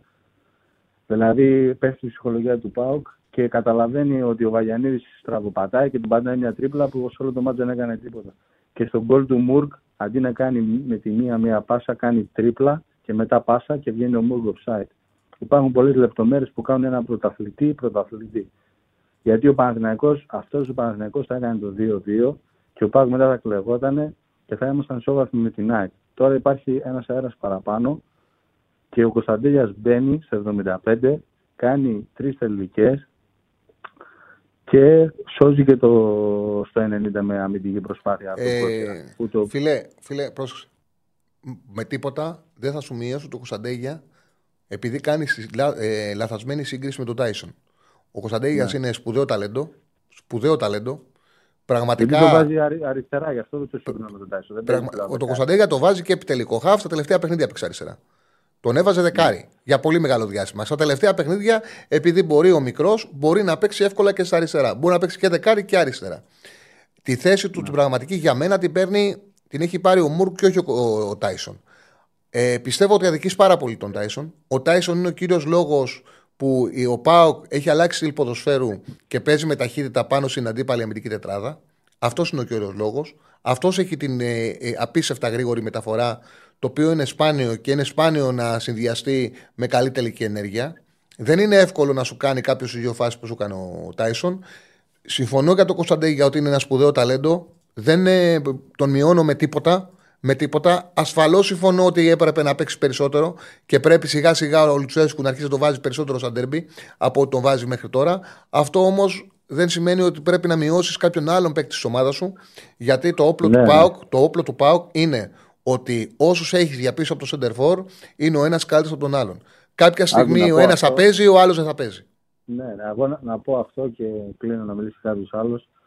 Άμα ο ΠΑΟΚ δεν βλέπει ότι θέλει ένα σέντερ φορ να πάρει μια κεφαλιά μες στην περιοχή, να μοιράσει ο χαφ, να κάνει τον γκολ, ο στυλ Πρίγιοβιτς, στυλ Άκπομ, άντε παίζει μέχρι Άκπομ, δεν θα κάνει το κάτι παραπάνω για μένα. Δηλαδή βλέπεις ότι με μία λάθος τακτική προσέγγιση ο ΠΑΟΚ πάει να κάνει το εύκολο παιχνίδι δύσκολο και πήρε αυτό το γκολάκι στο Παναθηναϊκό χωρίς Ιωαννίδη με 7 καινούριου, πόσους καινούριους μέσα. Πάει να το κάνει θρίλερ να γίνει 2-2 και σώθηκε από τον τερματοφύλακα του που είναι εξαιρετικός. Δηλαδή, όπως έκανε, είδε αλλά αργοπορημένα ένα δεξί μπακ που εκεί πέρα έχει θέμα και πήρε ένα παίκτη που έπαιζε στο υψηλότερο πρωτάθλημα και μπράβο του. Έτσι πρέπει να δει και ένα center for να κάνει τη διαφορά γιατί ο Πάουκ είναι η μόνη ομάδα στην Ελλάδα που είναι μέσα σε τρία τρόπια και πάει να κάνει την καλύτερη χρονιά της ιστορίας του και μου παίζει τώρα επειδή ένα παιδί που είναι παιχταράς, σαν 18 χρονών, μπε- παι- παίζει μέσα, παίρνει λεπτά. Αντί να μπει ο Μπράντον αλλαγή και να είναι ένα βάρη σεντερφόρ μέσα να κάνει δύο γκολ να τελειώνει το παιχνίδι. Εγώ αυτά έχω να πω, Τσάρλι. Σε ευχαριστώ Πιστεύω πάρα ότι πολύ. ο Πάουκ έτσι θα πάει μπροστά. Να είσαι καλά. Σε ευχαριστώ πάρα πολύ, φίλε μου. Να σε καλά. Εδώ είδατε με τον ε, άνθρωπο, διαφωνήσαμε ποδοσφαιρικά. Όμως ήταν ευγενή. Νέσοδο ούτε να ειρωνευτεί πήγε. Ούτε να μειώσει αυτό που είχα να πω. Και εγώ είπα την άποψή μου και είπα τη διαφωνία μου. Αυτό είναι το ωραίο. Και στο ποδόσφαιρο θα διαφωνήσεις. Όχι όμως ηρωνίες, όχι ψευτομαγκέ, όχι βλακίες. Λοιπόν. Τρεις τελευταίες γραμμές. Ναι, δείχνεις κάρτα για τον Λιβάη Γκαρσία, ο οποίος έχει 19 εκτελέσεις, οι 12 είναι on target και από αυτές έχει πετύχει 8 τέρματα. 8 τέρματα ο Λιβάη, που ουσιαστικά έβαλε τον τελευταίο μήνα σε. Το τελευταίο μήνα πρέπει να έχει βάλει τα 7 γκολ. 7 γκολ έχει βάλει το τελευταίο μήνα σε όλες τις οργανώσεις μαζί με τον γκολ που βάλε στην Ευρώπη. Έχει βάλει 7 γκολ. Μπήκε πολύ φορτσάτος το τελευταίο μήνα ο Λιβάη Γκαρσία. Ε, και σκοράρει ένα γκολ κάθε 74,4 λεπτά. Εδώ είναι και του Ιωαννίδη τα γκολ στο πρωτάθλημα. Λοιπόν, πάμε στον επόμενο. Χαίρετε. Καλησπέρα. Ναι, Τσάρλι. Θα από την Οπτά. Έλα, φίλε μου, χαίρετε. Μιλάω; Ναι, ναι, ναι. Ε, ο Μάνος είμαι από το Περιστέρι. Είχα πάρει και την προηγούμενη εβδομάδα για πρώτη φορά. Δεν ξέρω αν θυμάσαι. Έλα, Μάνο μου. Ε, αυτή η εσωστρέφεια στον Παναθηναϊκό Βρετσάρλι πότε θα σταματήσει; Α, δεν νομίζω αυτή, να σταματήσει. αυτή η εσωστρέφεια των ε, φιλάθλων και οπαδών του Παναθηναϊκού που αυτή έχει καταστρέψει τον Παναθηναϊκό. Αυτή είναι νομίζω που έχει κάνει τον Παναθηναϊκό να μην μπορεί να πάρει πρωτάθλημα τα τελευταία 14 χρόνια. Κανένας δεν, Βαρδινογιάννης. Δεν, δεν είναι μόνο αυτή, αλλά σίγουρα είναι μια συνήθεια. Μια, έχουν γαλουχηθεί έτσι πολλοί φίλοι του Παναθηναϊκού που πραγματικά δεν κάνει καλό στην ομάδα. Πραγματικά. Και πολλές φορές είναι αυτοκαταστροφική. Ναι, ναι. Κοίταξε, κατά την προσωπική μου άποψη, ε, κανένας Βαρδινογιάννης δεν έχει φταίξει στον Παναθηναϊκό, κανένας Αλαφούζος δεν έχει φταίξει στον Παναθηναϊκό, με τα λάθη τους βέβαια. Έτσι. Και οι δύο έχουν κάνει τεράστια λάθη στον, ε, λάθη στον Παναθηναϊκό, αλλά δεν είναι αυτή η κύρια αιτία που ο Παναθηναϊκός δεν μπορεί να πάρει, ε, δηλαδή έχει πάρει από το 2004 ας πούμε, έχει πάρει δύο πρωταθλήματα. Έτσι. Δεν, νομίζω, δεν νομίζω ότι είναι αυτός ο λόγος ε, που η ομάδα δεν έχει πάρει τα πρωταθλήματα. Κοίταξε, Ε, δεν δηλαδή μπορώ να βλέπω- δώσω. βλέπω- Θα σου πω κάτι. Ε, συγγνώμη που σε διακόπτω, θα το πω αυτό Ναι, και ναι. απλά Πες μην μου, πες αφήνω μου. να φύγουν γιατί αυτές είναι και επικίνδυνες ε, συζητήσεις. Μπορεί να κάνουμε την εκπομπή να παίρνει ο ένας Παναναναϊκό μετά τον, μετά τον άλλον. Και να αρχίσουν να παίρνουν οι νοσταλγοί και να παίρνουν και αυτοί που προσπίζονται τους νοσταλγού. Ε, που είναι απέναντι. Λοιπόν, α- αυτό εγώ που ήθελα να πω είναι το εξής: Ότι ποτέ δεν μπορεί να έχει τόσο δύναμη ο φίλαθλο. Έτσι. Ε, όλα έχουν να κάνουν από τους διοικήσεις. Οι διοικήσεις έχουν τις ομάδες, είναι εταιρείες, οπότε σε αυτές οφείλονται οι επιτυχίες και οι αποτυχίες. Μην ε, δυναμώνουμε τόσο πολύ την δύναμη που μπορεί να έχει κάποιος από την εξέδρα ή από το πληκτρολόγιο του ή μιλώντας σε ένα ραδιόφωνο και τέτοιο. Σίγουρα, σίγουρα παίζει ρόλο. Σίγουρα υπάρχει επιρροή, αλλά και για να τους αφήσει να έχουν ε, επιρροή μεγάλη, πάει να πει ότι διοικητικά κάποιο λάθος κάνεις. Οπότε, εγώ θεωρώ πάντα την κύρια ευθύνη την έχουν οι διοικήσεις, χωρίς να σημαίνει ότι διαχρονικά αυτή, αυτό το οποίο συμβαίνει στον Παναθηναϊκό, αυτή η εσωστρέφεια, αυτή η ανάγκη που υπάρχει για μόνιμη εσωτερική αντιπολίτευση, δεν έχει κάνει κατά καιρούς κακό. Όμως, πολλές φορές βρέθηκε αφορμή και σημαντική αφορμή. Δηλαδή, δεν μπορώ να πω ότι ο κόσμος του Παναθηναϊκού δεν έχει δίκιο που έχει συνηθίσει να είναι απέναντι στον Αλαφούζο. Έχει δίκιο. Δεν μπορώ να μην πω όμως ότι βλέπω ότι αυτή τη στιγμή υπάρχει μια υπερβολή. Αυτό. Συνέχισε, δεν ξαναδιακόπτω. Ναι, ναι, ναι, προφανώς δίκιο έχεις σε αυτό που λες. Μα γι' αυτό και σου είπα εγώ πριν με τα λάθη του στα τεράστια. Έτσι, και ο Μμμ. Λαφούζος και ο, ε, και ο Βαρδινογιάννης. Αν να σου πω κάτι, Τσάρλι, ε, δεν είδα κανένα Παναθηναϊκό ε, την ε, εποχή ας πούμε, που ήταν τα, τα πολύ, δύσκολη, δι- πολύ δύσκολη καιρή με τον Αλαφούζο στον Παναθηναϊκό και με τη συμμαχία. Αλλά ας πούμε και εγώ είδα και το, ε, το Power Alive που είχε κάνει ο Γιανακόπουλος. Έτσι. Δηλαδή δεν έμπαινε κανένας Παναθηναϊκός να βάλει ένα εικοσάρικο ας πούμε. Εντάξει, τώρα αυτές είναι μεγάλες συζητήσεις γιατί Ναι, εντάξει, τι έχουμε σίγουρα. κάνει, Απλά- τις έχουμε απλά κάνει θέλω πολλά να σου χρόνια πω- στο ραδιόφωνο. Δεν βγεις άκρη γιατί θα βγει ο άλλος και θα σου πει ότι και να θέλει δεν τη δίνουν, ε, την είχαν ομάδα Βαρντογιάννηδε και, δεν, ε, και δεν τη δίνανε. Ε, είναι διάφορα και θα πάει η κουβέντα αλλού και δεν βγάζει άκρη ποτέ. Δηλαδή δεν. ε, Ναι, ξέρεις, ξέρεις δεν που είναι- θέλω να καταλήξω ότι ε, ουσιαστικά, ε, ε, ουσιαστικά το, το πρόβλημά μας αυτή τη στιγμή ε, είμαστε κι εμείς ήδη. Δηλαδή τώρα ας πούμε ο, ο Αλαφούζος, δεν ξέρω αν θυμάσαι και την προηγούμενη εβδομάδα που- που σου είχα πάρει τηλέφωνο, ε, ήμουνα κατά του Αλαφούζου λόγω της απόλυσης του Γιωβάνοβιτς, έτσι. Και το έχει ξανακάνει αυτό ο Αλαφούζος και με το Δόνι. Προφανώς και δεν είναι σωστή αυτή η κίνηση. καλός ή κακός είναι αυτός που βάλει τα λεφτά στον Παναθηναϊκό. Δεν υπάρχει άλλος αυτή τη στιγμή να βάλει λεφτά στον Παναθηναϊκό. Πήρε μια απόφαση ως διοικούσα αρχή να φέρει ε, το Φατίχ Τερίμ. Οκ. Τον έχει φέρει εδώ και ένα μήνα με την γκρίνια, με τα έτσι, με τα αλλιώς ας πούμε κτλ. Ας αφήσουμε αυτόν τον άνθρωπο τώρα να δουλέψει. Είναι ένα μήνα στον Παναθηναϊκό. Δηλαδή, μην βγαίνουμε όλοι ξέρω εγώ, να του πάρουμε το κεφάλι είναι- και αυτού και, Είναι και του τρελό. Αλαφούζου που τον έφερε. Είναι τρελό, Έτσι. Αλλά γίνονται. Μιλάμε για, ένα, μιλάμε για ένα ποδοσφαιράνθρωπο, Τσάρλι, έτσι, για τον Ε, οποίο ε, μιλάει όλη όχι, η Ευρώπη. όχι, και... όχι ποδοσφαιράνθρωπο. Στη Τουρκία είναι μύθος. Δεν είναι, ποδο- Ναι, είναι, προφανώς μύθος είναι στην Τουρκία. μύθος. Ωραία, Έχει- αλλά εντάξει, αλλά ας μην χρησιμοποιούμε ξέρω εγώ, αυτό, τον, ε, αυτό τον όρο μύθος ε, λόγω του ότι μπορεί να είναι λίγο υπερβολικός. Έτσι μπορεί και να ισχύει. Όχι, έχει, Αλλά είναι ο μοναδικός άνθρωπος. είναι Δηλαδή, όμως- ξέρει άλλο προπονητή να έχει Ναι. στο όνομά του γήπεδο εν ζωή; Δεν είναι υπερβολικό. Όχι, όχι, προφανώς. Προφανώς, Δεν είναι. αλλά γήπεδο είναι, του. είναι ένας, Γήπεδο Φάτιχ Τερίμ λένε. είναι ένας άνθρωπος του ποδοσφαίρου. Δηλαδή υπάρχουν ποδοσφαιριστές που τον αποκαλούν καθηγητή. Άκου. Έτσι. Δηλαδή, Στο- γιατί, ε, άκου, πο- έχει φτάσει σε ένα σημείο η υπερβολή. Έχει φτάσει σε ένα σημείο που κάθονται και γκρινιάζουν και φωνάζουν γιατί παίζει ο Ντραγκόφσκι που ο Παναθηναϊκό- που Ναι. δηλαδή κατηγορούν την διοίκηση και τον προπονητή που πήγανε και πήρανε βασικό τερματοφύλακα. Πήγανε και πληρώσανε να φέρουν βασικό τερματοφύλακα. Πληρώσανε Ναι. τερματοφύλακα που μπορεί να παίξει που είναι στους τρεις της Εθνικής Πολωνίας που παίζει Φιωρεντίνα. Δεν πήγε να πάρει έναν ικανοποιηματικό και να παίζει ο Λοντίγκιν. Πήγανε να... Ναι. και, και φέρανε για να κρατήσουν το πρωτάθλημα προπονητή από το πάνω ράφι. Τερματοφύλακα Έτσι. από το, πα- από το πάνω ράφι. Βρίζουν αυτή τη στιγμή τη διοίκηση όταν πρώτη φορά γίνεται στο Παναγό εδώ και πολλά χρόνια. Είναι δύο παίκτες, πάει και φέρνει τον Μπακασέτα, πληρώνει η ομάδα, πληρώνει και τον παίκτη για να φέρει έναν, ε, τον αρχηγό της εθνικής ομάδας. Και μετά από πέντε μέρες, έναν ποδοσφαιριστή όπως ο Μαξίμοβιτς που είναι λίρα 100, που έχει κάνει ρεκόρ αυτή τη στιγμή που ε, μόνο 12 λεπτά σε 22 παιχνίδια δεν έχει παίξει η Γετάφε και είναι αρχηγός ηγέτης στα πάντα. Τον θέλει ο Πάοκ από το καλοκαίρι, τον θέλει ο Ολυμπιακός και τον παίρνει ο Αλαφούζος. Και του κάνουν Ναι. και του κάνουν τώρα κριτική και λένε αμάν τον Αλαφούζο και βρίσκουν τον Αλαφούζο. Άλλο πράγμα το παρελθόν, άλλο τα εγκλήματα, τα τεράστια που έχει κάνει, άλλο που μπορεί διαχρονικά να είναι ο χειρότερος ιδιοκτήτης που είχε ποτέ ο Παναθηναϊκός και άλλο το σήμερα. Αυτή τη στιγμή ο Παναθηναϊκός έχει έναν ισχυρό ιδιοκτήτη, ο οποίος κάνει τα πάντα για να πάρει το πρωτάθλημα. Με τα λάθη του, με τα Και- λάθη του. Προσπαθεί Ακριβώς. όμως για να πάρει ο Παναθηναϊκός το πρωτάθλημα. Και αυτό που γίνεται είναι στα όρια της υπερβολής, στα όρια της ηλικιότητας. Γιατί εγώ Ακριβώς. φοβάμαι, Και δεν- αν δεν το πάνε τα αποτελέσματα, τι θα γίνει όταν ανοίξει το γήπεδο. Αυτό φοβάμαι. Αυτό, νομ- αυτό νομίζω ότι όλοι οι υγιώς ε, σκεπτόμενοι φίλαθλοι του Παναθηναϊκού το προβληματίζονται γι' αυτό. Ε, εγώ εντωμεταξύ δεν, ε, δεν μπορώ να καταλάβω τι θα γινόταν χθες και σήμερα ε, στις κουβέντες που γίνονται γύρω από το παιχνίδι αν ο Μλαντένοβιτς ή ο Γετβάη είχαν ισοφαρίσει. Έτσι, θα λέγανε ο μεγάλος Τερίμ που πέρασε εξάρι τον Τζέριν, που πέρασε στόπερ τον Αράο και άλλαξε όλο το σύστημα και, και ο Παναθηναϊκός ας πούμε πήρε το αποτέλεσμα. Έτσι, Ο- που ο Παναθηναϊκός όλα- ήταν κακός που ο Παναθηναϊκός ήταν κακός, δεν άξιζε να πάρει το αποτέλεσμα. Έτσι το είπε και ο ίδιος ο προπονητής. Δηλαδή δεν έμεινε καν στην ευκαιρία ή στην, στην πιθανότητα να πάρει την ισοπαλία ή το διπλό. Δεν άξιζε ο Παναθηναϊκός να πάρει τίποτα από αυτό το παιχνίδι.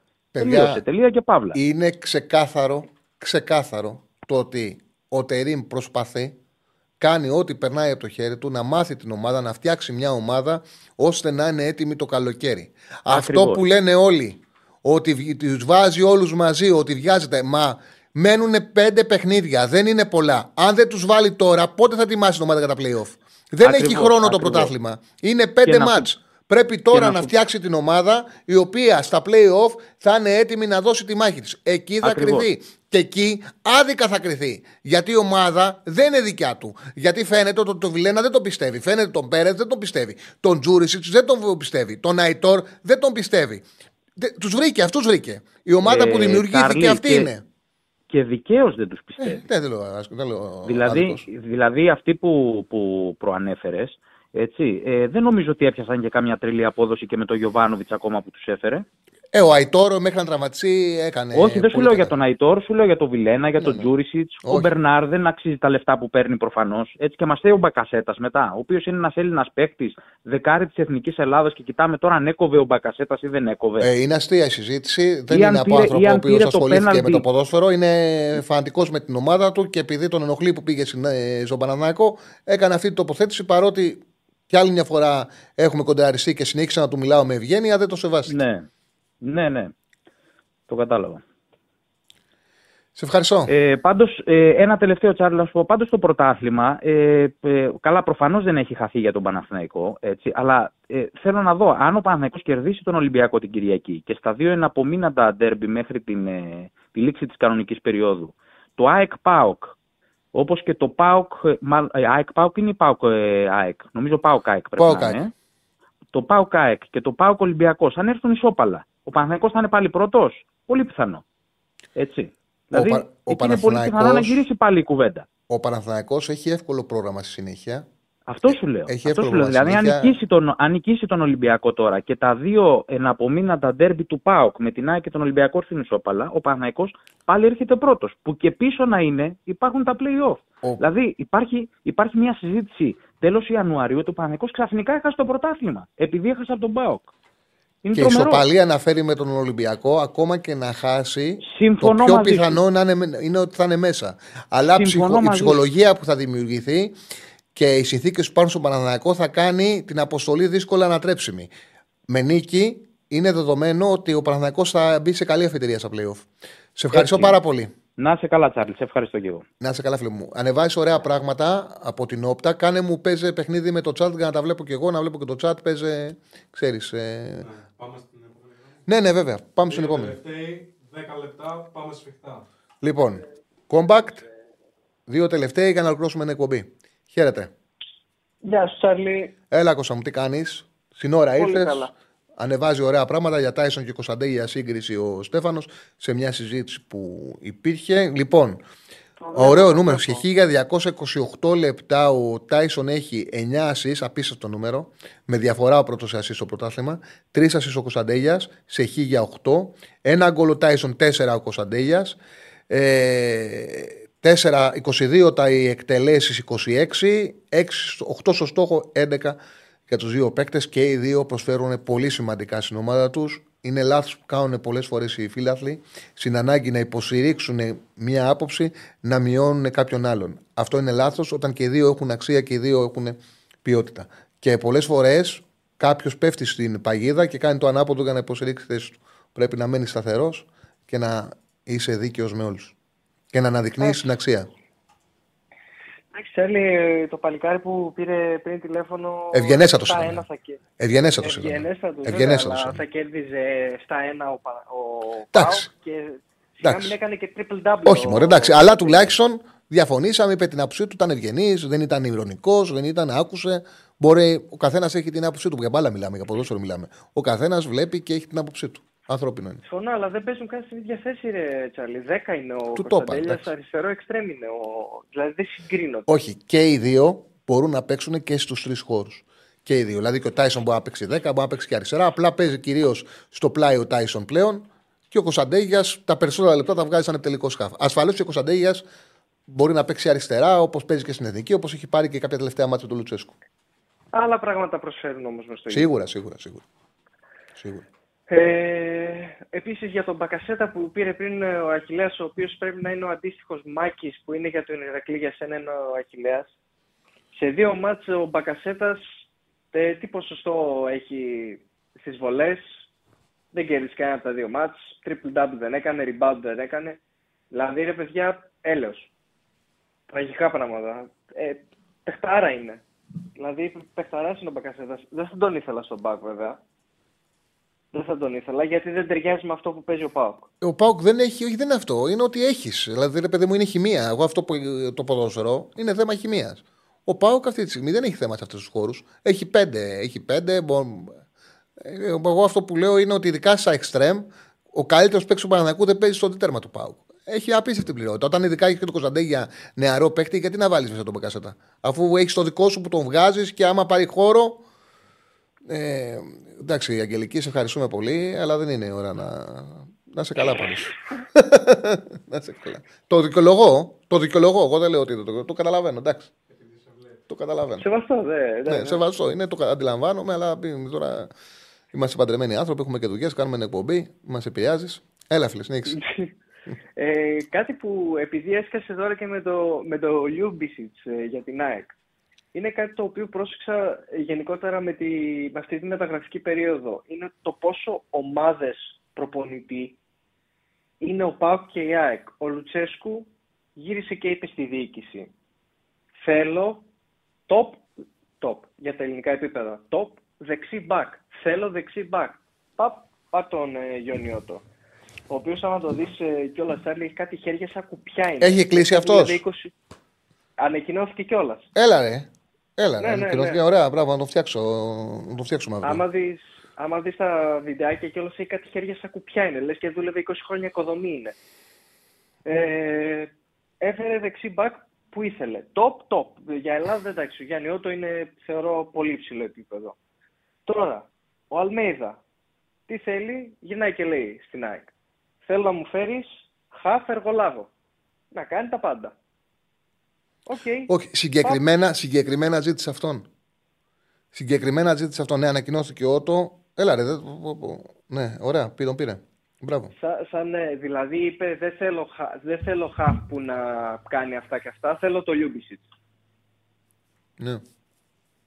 Οκ, και πάλι καταλαβαίνεις ότι είναι ομάδα προπονητή. Ο προπονητής θέλει αυτό. Θα του πάρω αυτό. Δεν είναι ε, θα πάρω πέντε, πέντε παίκτες, έξι παίκτες, εφτά παίκτες. Έχει δημιουργηθεί και στις δύο ομάδες ένα πολύ συγκεκριμένο σύνολο και πάμε για διορθωτικές κινήσεις. Ο Γενάρης είναι μια περίοδος που βλέπεις τι έχεις μπροστά σου και προσπαθείς να διορθώσεις κάποια πράγματα. Δεν γίνεται να κάνεις πολλές μεταγραφές το, το χειμώνα. Μπε, μπερδεύεις την ομάδα όταν η ομάδα είναι ένα σύνολο όμως. Όταν ψάχνεσαι, όπως ψάχνεται αυτή τη στιγμή ο Παναθηναϊκός και ο Ολυμπιακός, θα κάνεις παραπάνω μεταγραφές. Ειδικά ο Παναθηναϊκός, βασικά και για τους δύο ισχύει αυτό, γιατί αλλάξαν και προπονητές, οπότε μπερδεύει πολύ. Μπερδεύει Μμμ. πολύ, μεγαλώνει πολύ το ρόστερ, κινδυνεύεις να έχεις μπουρμούρα από τους παίκτες, γιατί ε, όλοι θέλουν να παίξουν. Δηλαδή είναι λίγο περίεργο. Πρέπει να είσαι πιο προσεκτικός. Ο Πάοκ ήταν πολύ προσεκτικός. Ήθελα δεξί back, πήρα δεξί back. Ακόμα και το extreme που ψάχνανε, μέχρι τελευταία στιγμή ψάχνανε για έκτο, για να συμπληρωθεί η εξάδα, επειδή δεν βρήκανε αυτό που θέλανε, λένε οκ, άστο. Είμαι καλυμμένος έτσι κι αλλιώς, καλά είμαι. Δεν καίγομαι. Καλά, δεν χρειάζονταν εξτρέμ ο ΠΑΟ. Με τα πέντε είναι μια χαρά. Ε, Κώστα μου, σε ευχαριστώ πολύ να βγάλουμε και το τελευταίο στοίχημα για να πάω στο ραγκάτσι. Σε ευχαριστώ πάρα πολύ, Βεβαίως, Κώστα. βεβαίως. Να είσαι Κουπόνι καλά. Premier League θα έχουμε. Τι, Κουπόνι Premier League θα έχουμε. Έχει Premier League σήμερα. έχω, έχω τριάδα. Θα την Α, πω. ωραία. Εντάξει, έχω τριάδα. Ναι. Ωραία. Έχω δύο Καλώς. μάτια από Premier League. Ναι. Ε, Πάμε στον γεια σου, επόμενο. Τσάρλι. Γεια σου, Κώστα μου, γεια σου, φίλε. Πάμε στο τελευταίο για σήμερα. Χαίρετε. Γεια σου Τσαρλί. Καλησπέρα. Πρώτη φορά περνώ. Καλώς ήρθες. οπότε συγχώρεσέ μου λίγο άγχη και λάθη. Κανένα λόγο δεν έχεις να έχεις άγχος. Μαζί μιλάμε. Πες τα. Μπάλα λέγε. Ωραία, Μπάλα θα μια πεις. χαρά. Απόστολος Παναθηναϊκός. Ε, θα ήθελα να σου πω δύο πράγματα. Ένα είναι αγωνιστικό καθαρά και ένα εξωαγωνιστικό. Για το αγωνιστικό για τον Τερίμ. Είμαι υπέρ της άποψης να έχουμε όλη υπομονή και τα λοιπά. Ο άνθρωπος είναι από τα Χριστούγεννα εδώ. Σε ακούω, είσαι από τους δημοσιογράφους που, από τους λίγους, πρέπει να είστε μετρημένοι στα δάχτυλα του ενός χεριού, που κάνετε αγωνιστική ανάλυση και όχι οπαδική. Να είσαι καλά. Ε, ήθελα να σε ρωτήσω, είναι η δεύτερη ή η τρίτη φορά, αν δεν κάνω λάθος, βγάζω μόνο το παιχνίδι με τον Ατρόμητο του Κυπέλου που ήταν ε, ειδικών καταστάσεων, ο άνθρωπος έπρεπε να κάνει 10.000 πειράματα. Έχει όμως άλλα δύο παιχνίδια, στα οποία έχει κλειδί στο ημίχρονο να κάνει τρεις αλλαγές, και με Ολυμπιακό και τώρα με, με ΠΑΟΚ. Ο άνθρωπος δουλεύει όλη την εβδομάδα την ομάδα του, βλέπει 10 πράγματα, τους βάζει μέσα να παίξουν και στο ημίχρονο βλέπει ότι δεν. Και, η... και είναι και λίγο αμφιλεγόμενες οι επιλογές του. Εσύ αγωνιστικά αυτό, να μου πει πώς το κρίνεις. Το ότι το δουλεύεις Δευτέρα με Παρασκευή, με Σάββατο και τελικά την Κυριακή. Ναι, Παίρνεις μια καταρχάς ομάδα που- σε αυτό που λες δεν έχει τη δυνατότητα να δουλέψει Δευτέρα με Παρασκευή, Δευτέρα με Σάββατο. Δηλαδή είναι οι προπονήσεις πάρα πολύ λίγες. Ο Παναθηναϊκός είναι μια ομάδα που έχει πάρα πολλά προβλήματα. Εγώ από το να έχω ένα προπονητή ο οποίος δεν έχει καμία συμμετοχή στον πάγκο με το κοουτσάρισμά του, προτιμώ έναν που έχει συμμετοχή αρκεί να μην τα κάνει σαλάτα. Η αλήθεια είναι ότι μέχρι τώρα ο Παναθηναϊκός δεν είχε βγει από τις αλλαγές του Τερίμ. Ε, δεν είχε προβλήματα. Ε, έκανε, είχε καλά και κακά κοουτσαρίσματα. Με τον ε, Πάοκ, το γεγονός ότι έβαλε τον Αράο στο κέντρο της άμυνας δεν βοήθησε γιατί είχα στο κέντρο του. Όμως οι επιλογές του ήταν να βάλει τον Τσέρι με τον Κότσιρα, δίδυμο Σαχάφ και ο Αράο πήγε στο Περ επειδή είδε ότι ο Ούγκο δεν πρόλαβε τον Τεσπότοφ. Οπότε εκεί ήθελε ταχύτητα. Και γι' αυτό έκανε αυτή την αλλαγή. Και ουσιαστικά έχασε, έχασε το κέντρο. Δεν είχε πάρει τίποτα από τον Γερεμέγεφ. Για μένα το λάθος ήταν που τον ξεκίνησε. Έπρεπε να τον περιμένει να τον βάλει στο 60-65 όταν θα κερδίσει μέτρα. Αλλά τον καταλαβαίνω γιατί το Ρώσο δεν το ξέρει. Ο Τερήμ είναι ένας άνθρωπος ο οποίος συχνά έκανε πολλές αλλαγές σαν προπονητής και σε αυτές τις αλλαγές πολύ συχνά έφερνε αποτελέσματα. Αυτό είναι. Προσπαθεί, επηρεάζει το παιχνίδι. Νομίζω ότι έχει εμπειρία και εγώ καταλαβαίνω ότι είναι καλός αξιολογικής ατομικού, τα- ε, ατομικού ταλέντου. Αυτό βλέπω εγώ από τον τρόπο που χειρίζεται το ρόστερ. Όταν μάθει την ομάδα, πιστεύω ότι οι αλλαγές σου θα βοηθάνε περισσότερο τον Παναθηναϊκό. Ασφαλώς, όταν πηγαίνει σε πολλές παρεμβάσεις στο παιχνίδι, κάποιες στιγμές δεν θα βγαίνουν. Είναι θέμα προπονητή. Ο Τερήμ είναι επιθετικό στη σκέψη του. Δεν μπορώ να, Να πω σου πω ότι. κάτι σε αυτό. Ξέρεις, τι γίνεται, το κάνει, το κάνει συχνά και στην Καλτά Σαράι, αλλά είναι ένας προπονητής που παίρνει τους τίτλους στην, ε, στην Τουρκία. Και η νοοτροπία του, αυτό που δεν καταλαβαίνει ο κόσμος, είναι ότι στο πρώτο ντέρμπι σου της Γκάλτα Σαράι έφαγε 6 γκολ από τη γκολ. Φενέρμπαξε. Ναι, γιατί τα είναι, ακούω επιθετη- αυτό, λέγεται. είναι επιθετική η νοοτροπία του. Όμως όταν έμαθε την ομάδα του να παίζει το ποδόσφαιρο που του αρέσει, κατάφερνε η Γαλατά και και κυριαρχούσε στα ντέρμπι τα εγχώρια. Δεν έχω θέμα σε αυτό. Επίσης, για να, για να είμαι λίγο κατανοητός, δεν έχω θέμα με το τι κάνει αλλαγέ, ότι τις κάνει γρήγορα, τι κάνει πολλές. Έχω θέμα. Βασικά αναρωτιέμαι, δεν είναι ότι και έχω, έχω θέμα. Απλά ότι κάνει ότι χρειάζεται να κάνει τόσες αλλαγές στο 45. Δηλαδή, αυτό σημαίνει ότι όλο του το αρχικό πλάνο πάει στα σκουπίδια. Εγώ συμφωνώ μαζί σου και για το Γερεμέγεφ και για το κενό στην άμυνα, το ότι δοκίμασε τον Ούγκο, του βγήκε δεν του βγήκε. Υπάρχει και ο παίκτης να έχει την ευθύνη του. Αλλά τον βλέπεις στις λίγες προπονήσεις που κάνει μες στην εβδομάδα. Έχεις πάει στην αρχή που ήταν τα μάτια με Πανετελικό και Γιάννενα όταν πρώτο ήρθε και δοκίμασε αυτό το Γετβάη ε, Αράο. Εγώ περίμενα ότι εφόσον είσαι καινούριο προπονητής και βλέπεις ότι αυτό το δίδυμο σου πηγαίνει, τουλάχιστον στα μεγάλα μάτς που είναι κρίσιμα τα ντέρμπι, θα πήγαινες με αυτό. Και τώρα μου βάλε, ας πούμε, τον Ούγκο, δεν του βγήκε, δεν του βγήκε και Μέγεφ.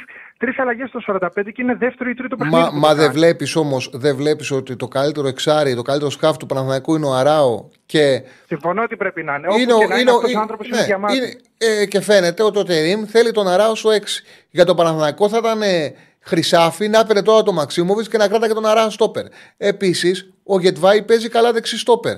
Αριστερό στόπερ, μόνο ο Ούγκο παίζει. Αν δηλαδή ανεβάσεις στη θέση 6 τον Αράο, αναγκαστικά είτε βάλεις τον Αγκαϊντίν, είτε βάλεις τον Σέγκεφελτ, είτε βάλεις οποιονδήποτε, ο Ούγκο θα παίξει αριστερό στόπερ γιατί μόνο αυτός παίζει. Γι' αυτό τον πήρε, επειδή τον πιστεύουν σαν παίκτη, τον πήραν για αριστερό στόπερ. Αν δεν βγει αυτός, ο Αράο πρέπει να παίζει κεντρικός αμυντικός. Έχει υποφέρει ο Παναθηναϊκός από το να βάζει το Γετβάη αριστερό στόπερ. Δεν μπορεί να τον ξαναβάλει για- και να εμφανίσει Ακαϊντίν Γεντβάι ή Σένκεφελντ Γεντβάι.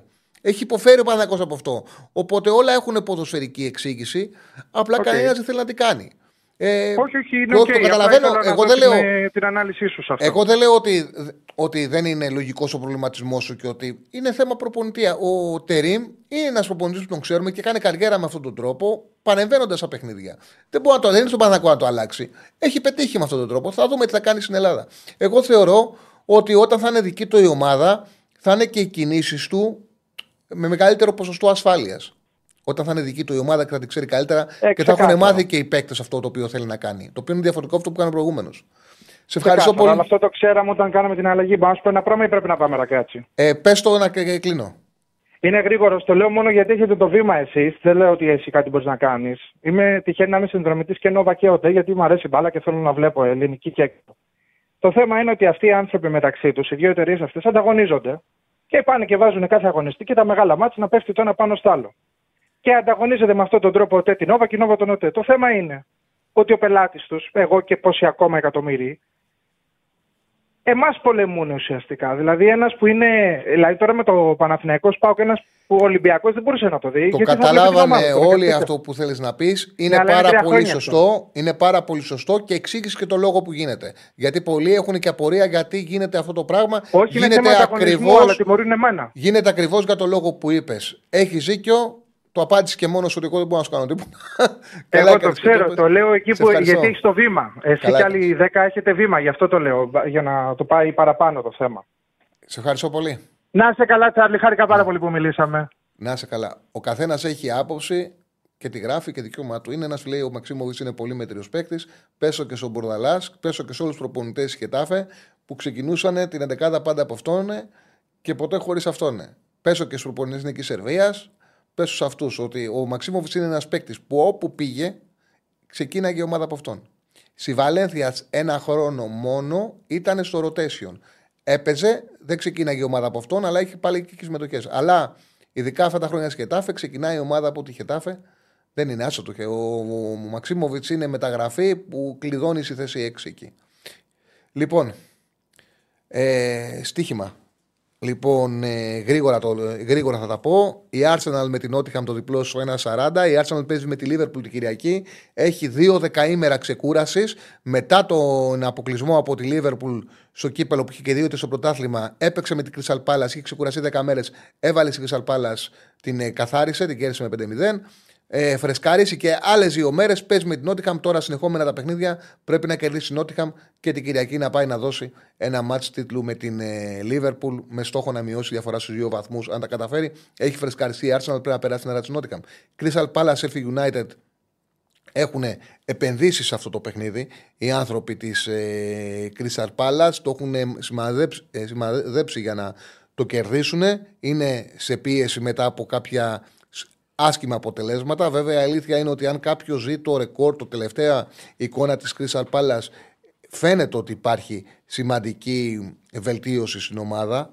Αν βγάλουμε το μάτς με την Arsenal, δηλαδή αν αφήσουμε έξω αυτό το παιχνίδι, η Crystal Palace είναι η ομάδα η οποία είχε πάρει αποτέλεσμα από την City, είχε συνεχόμενα έτσι καλά παιχνίδια. Είχε πάρει 2-2 με τη City. Είχε φέρει 1-1 εντός με την ε, Brighton με καλύτερα 6 goals.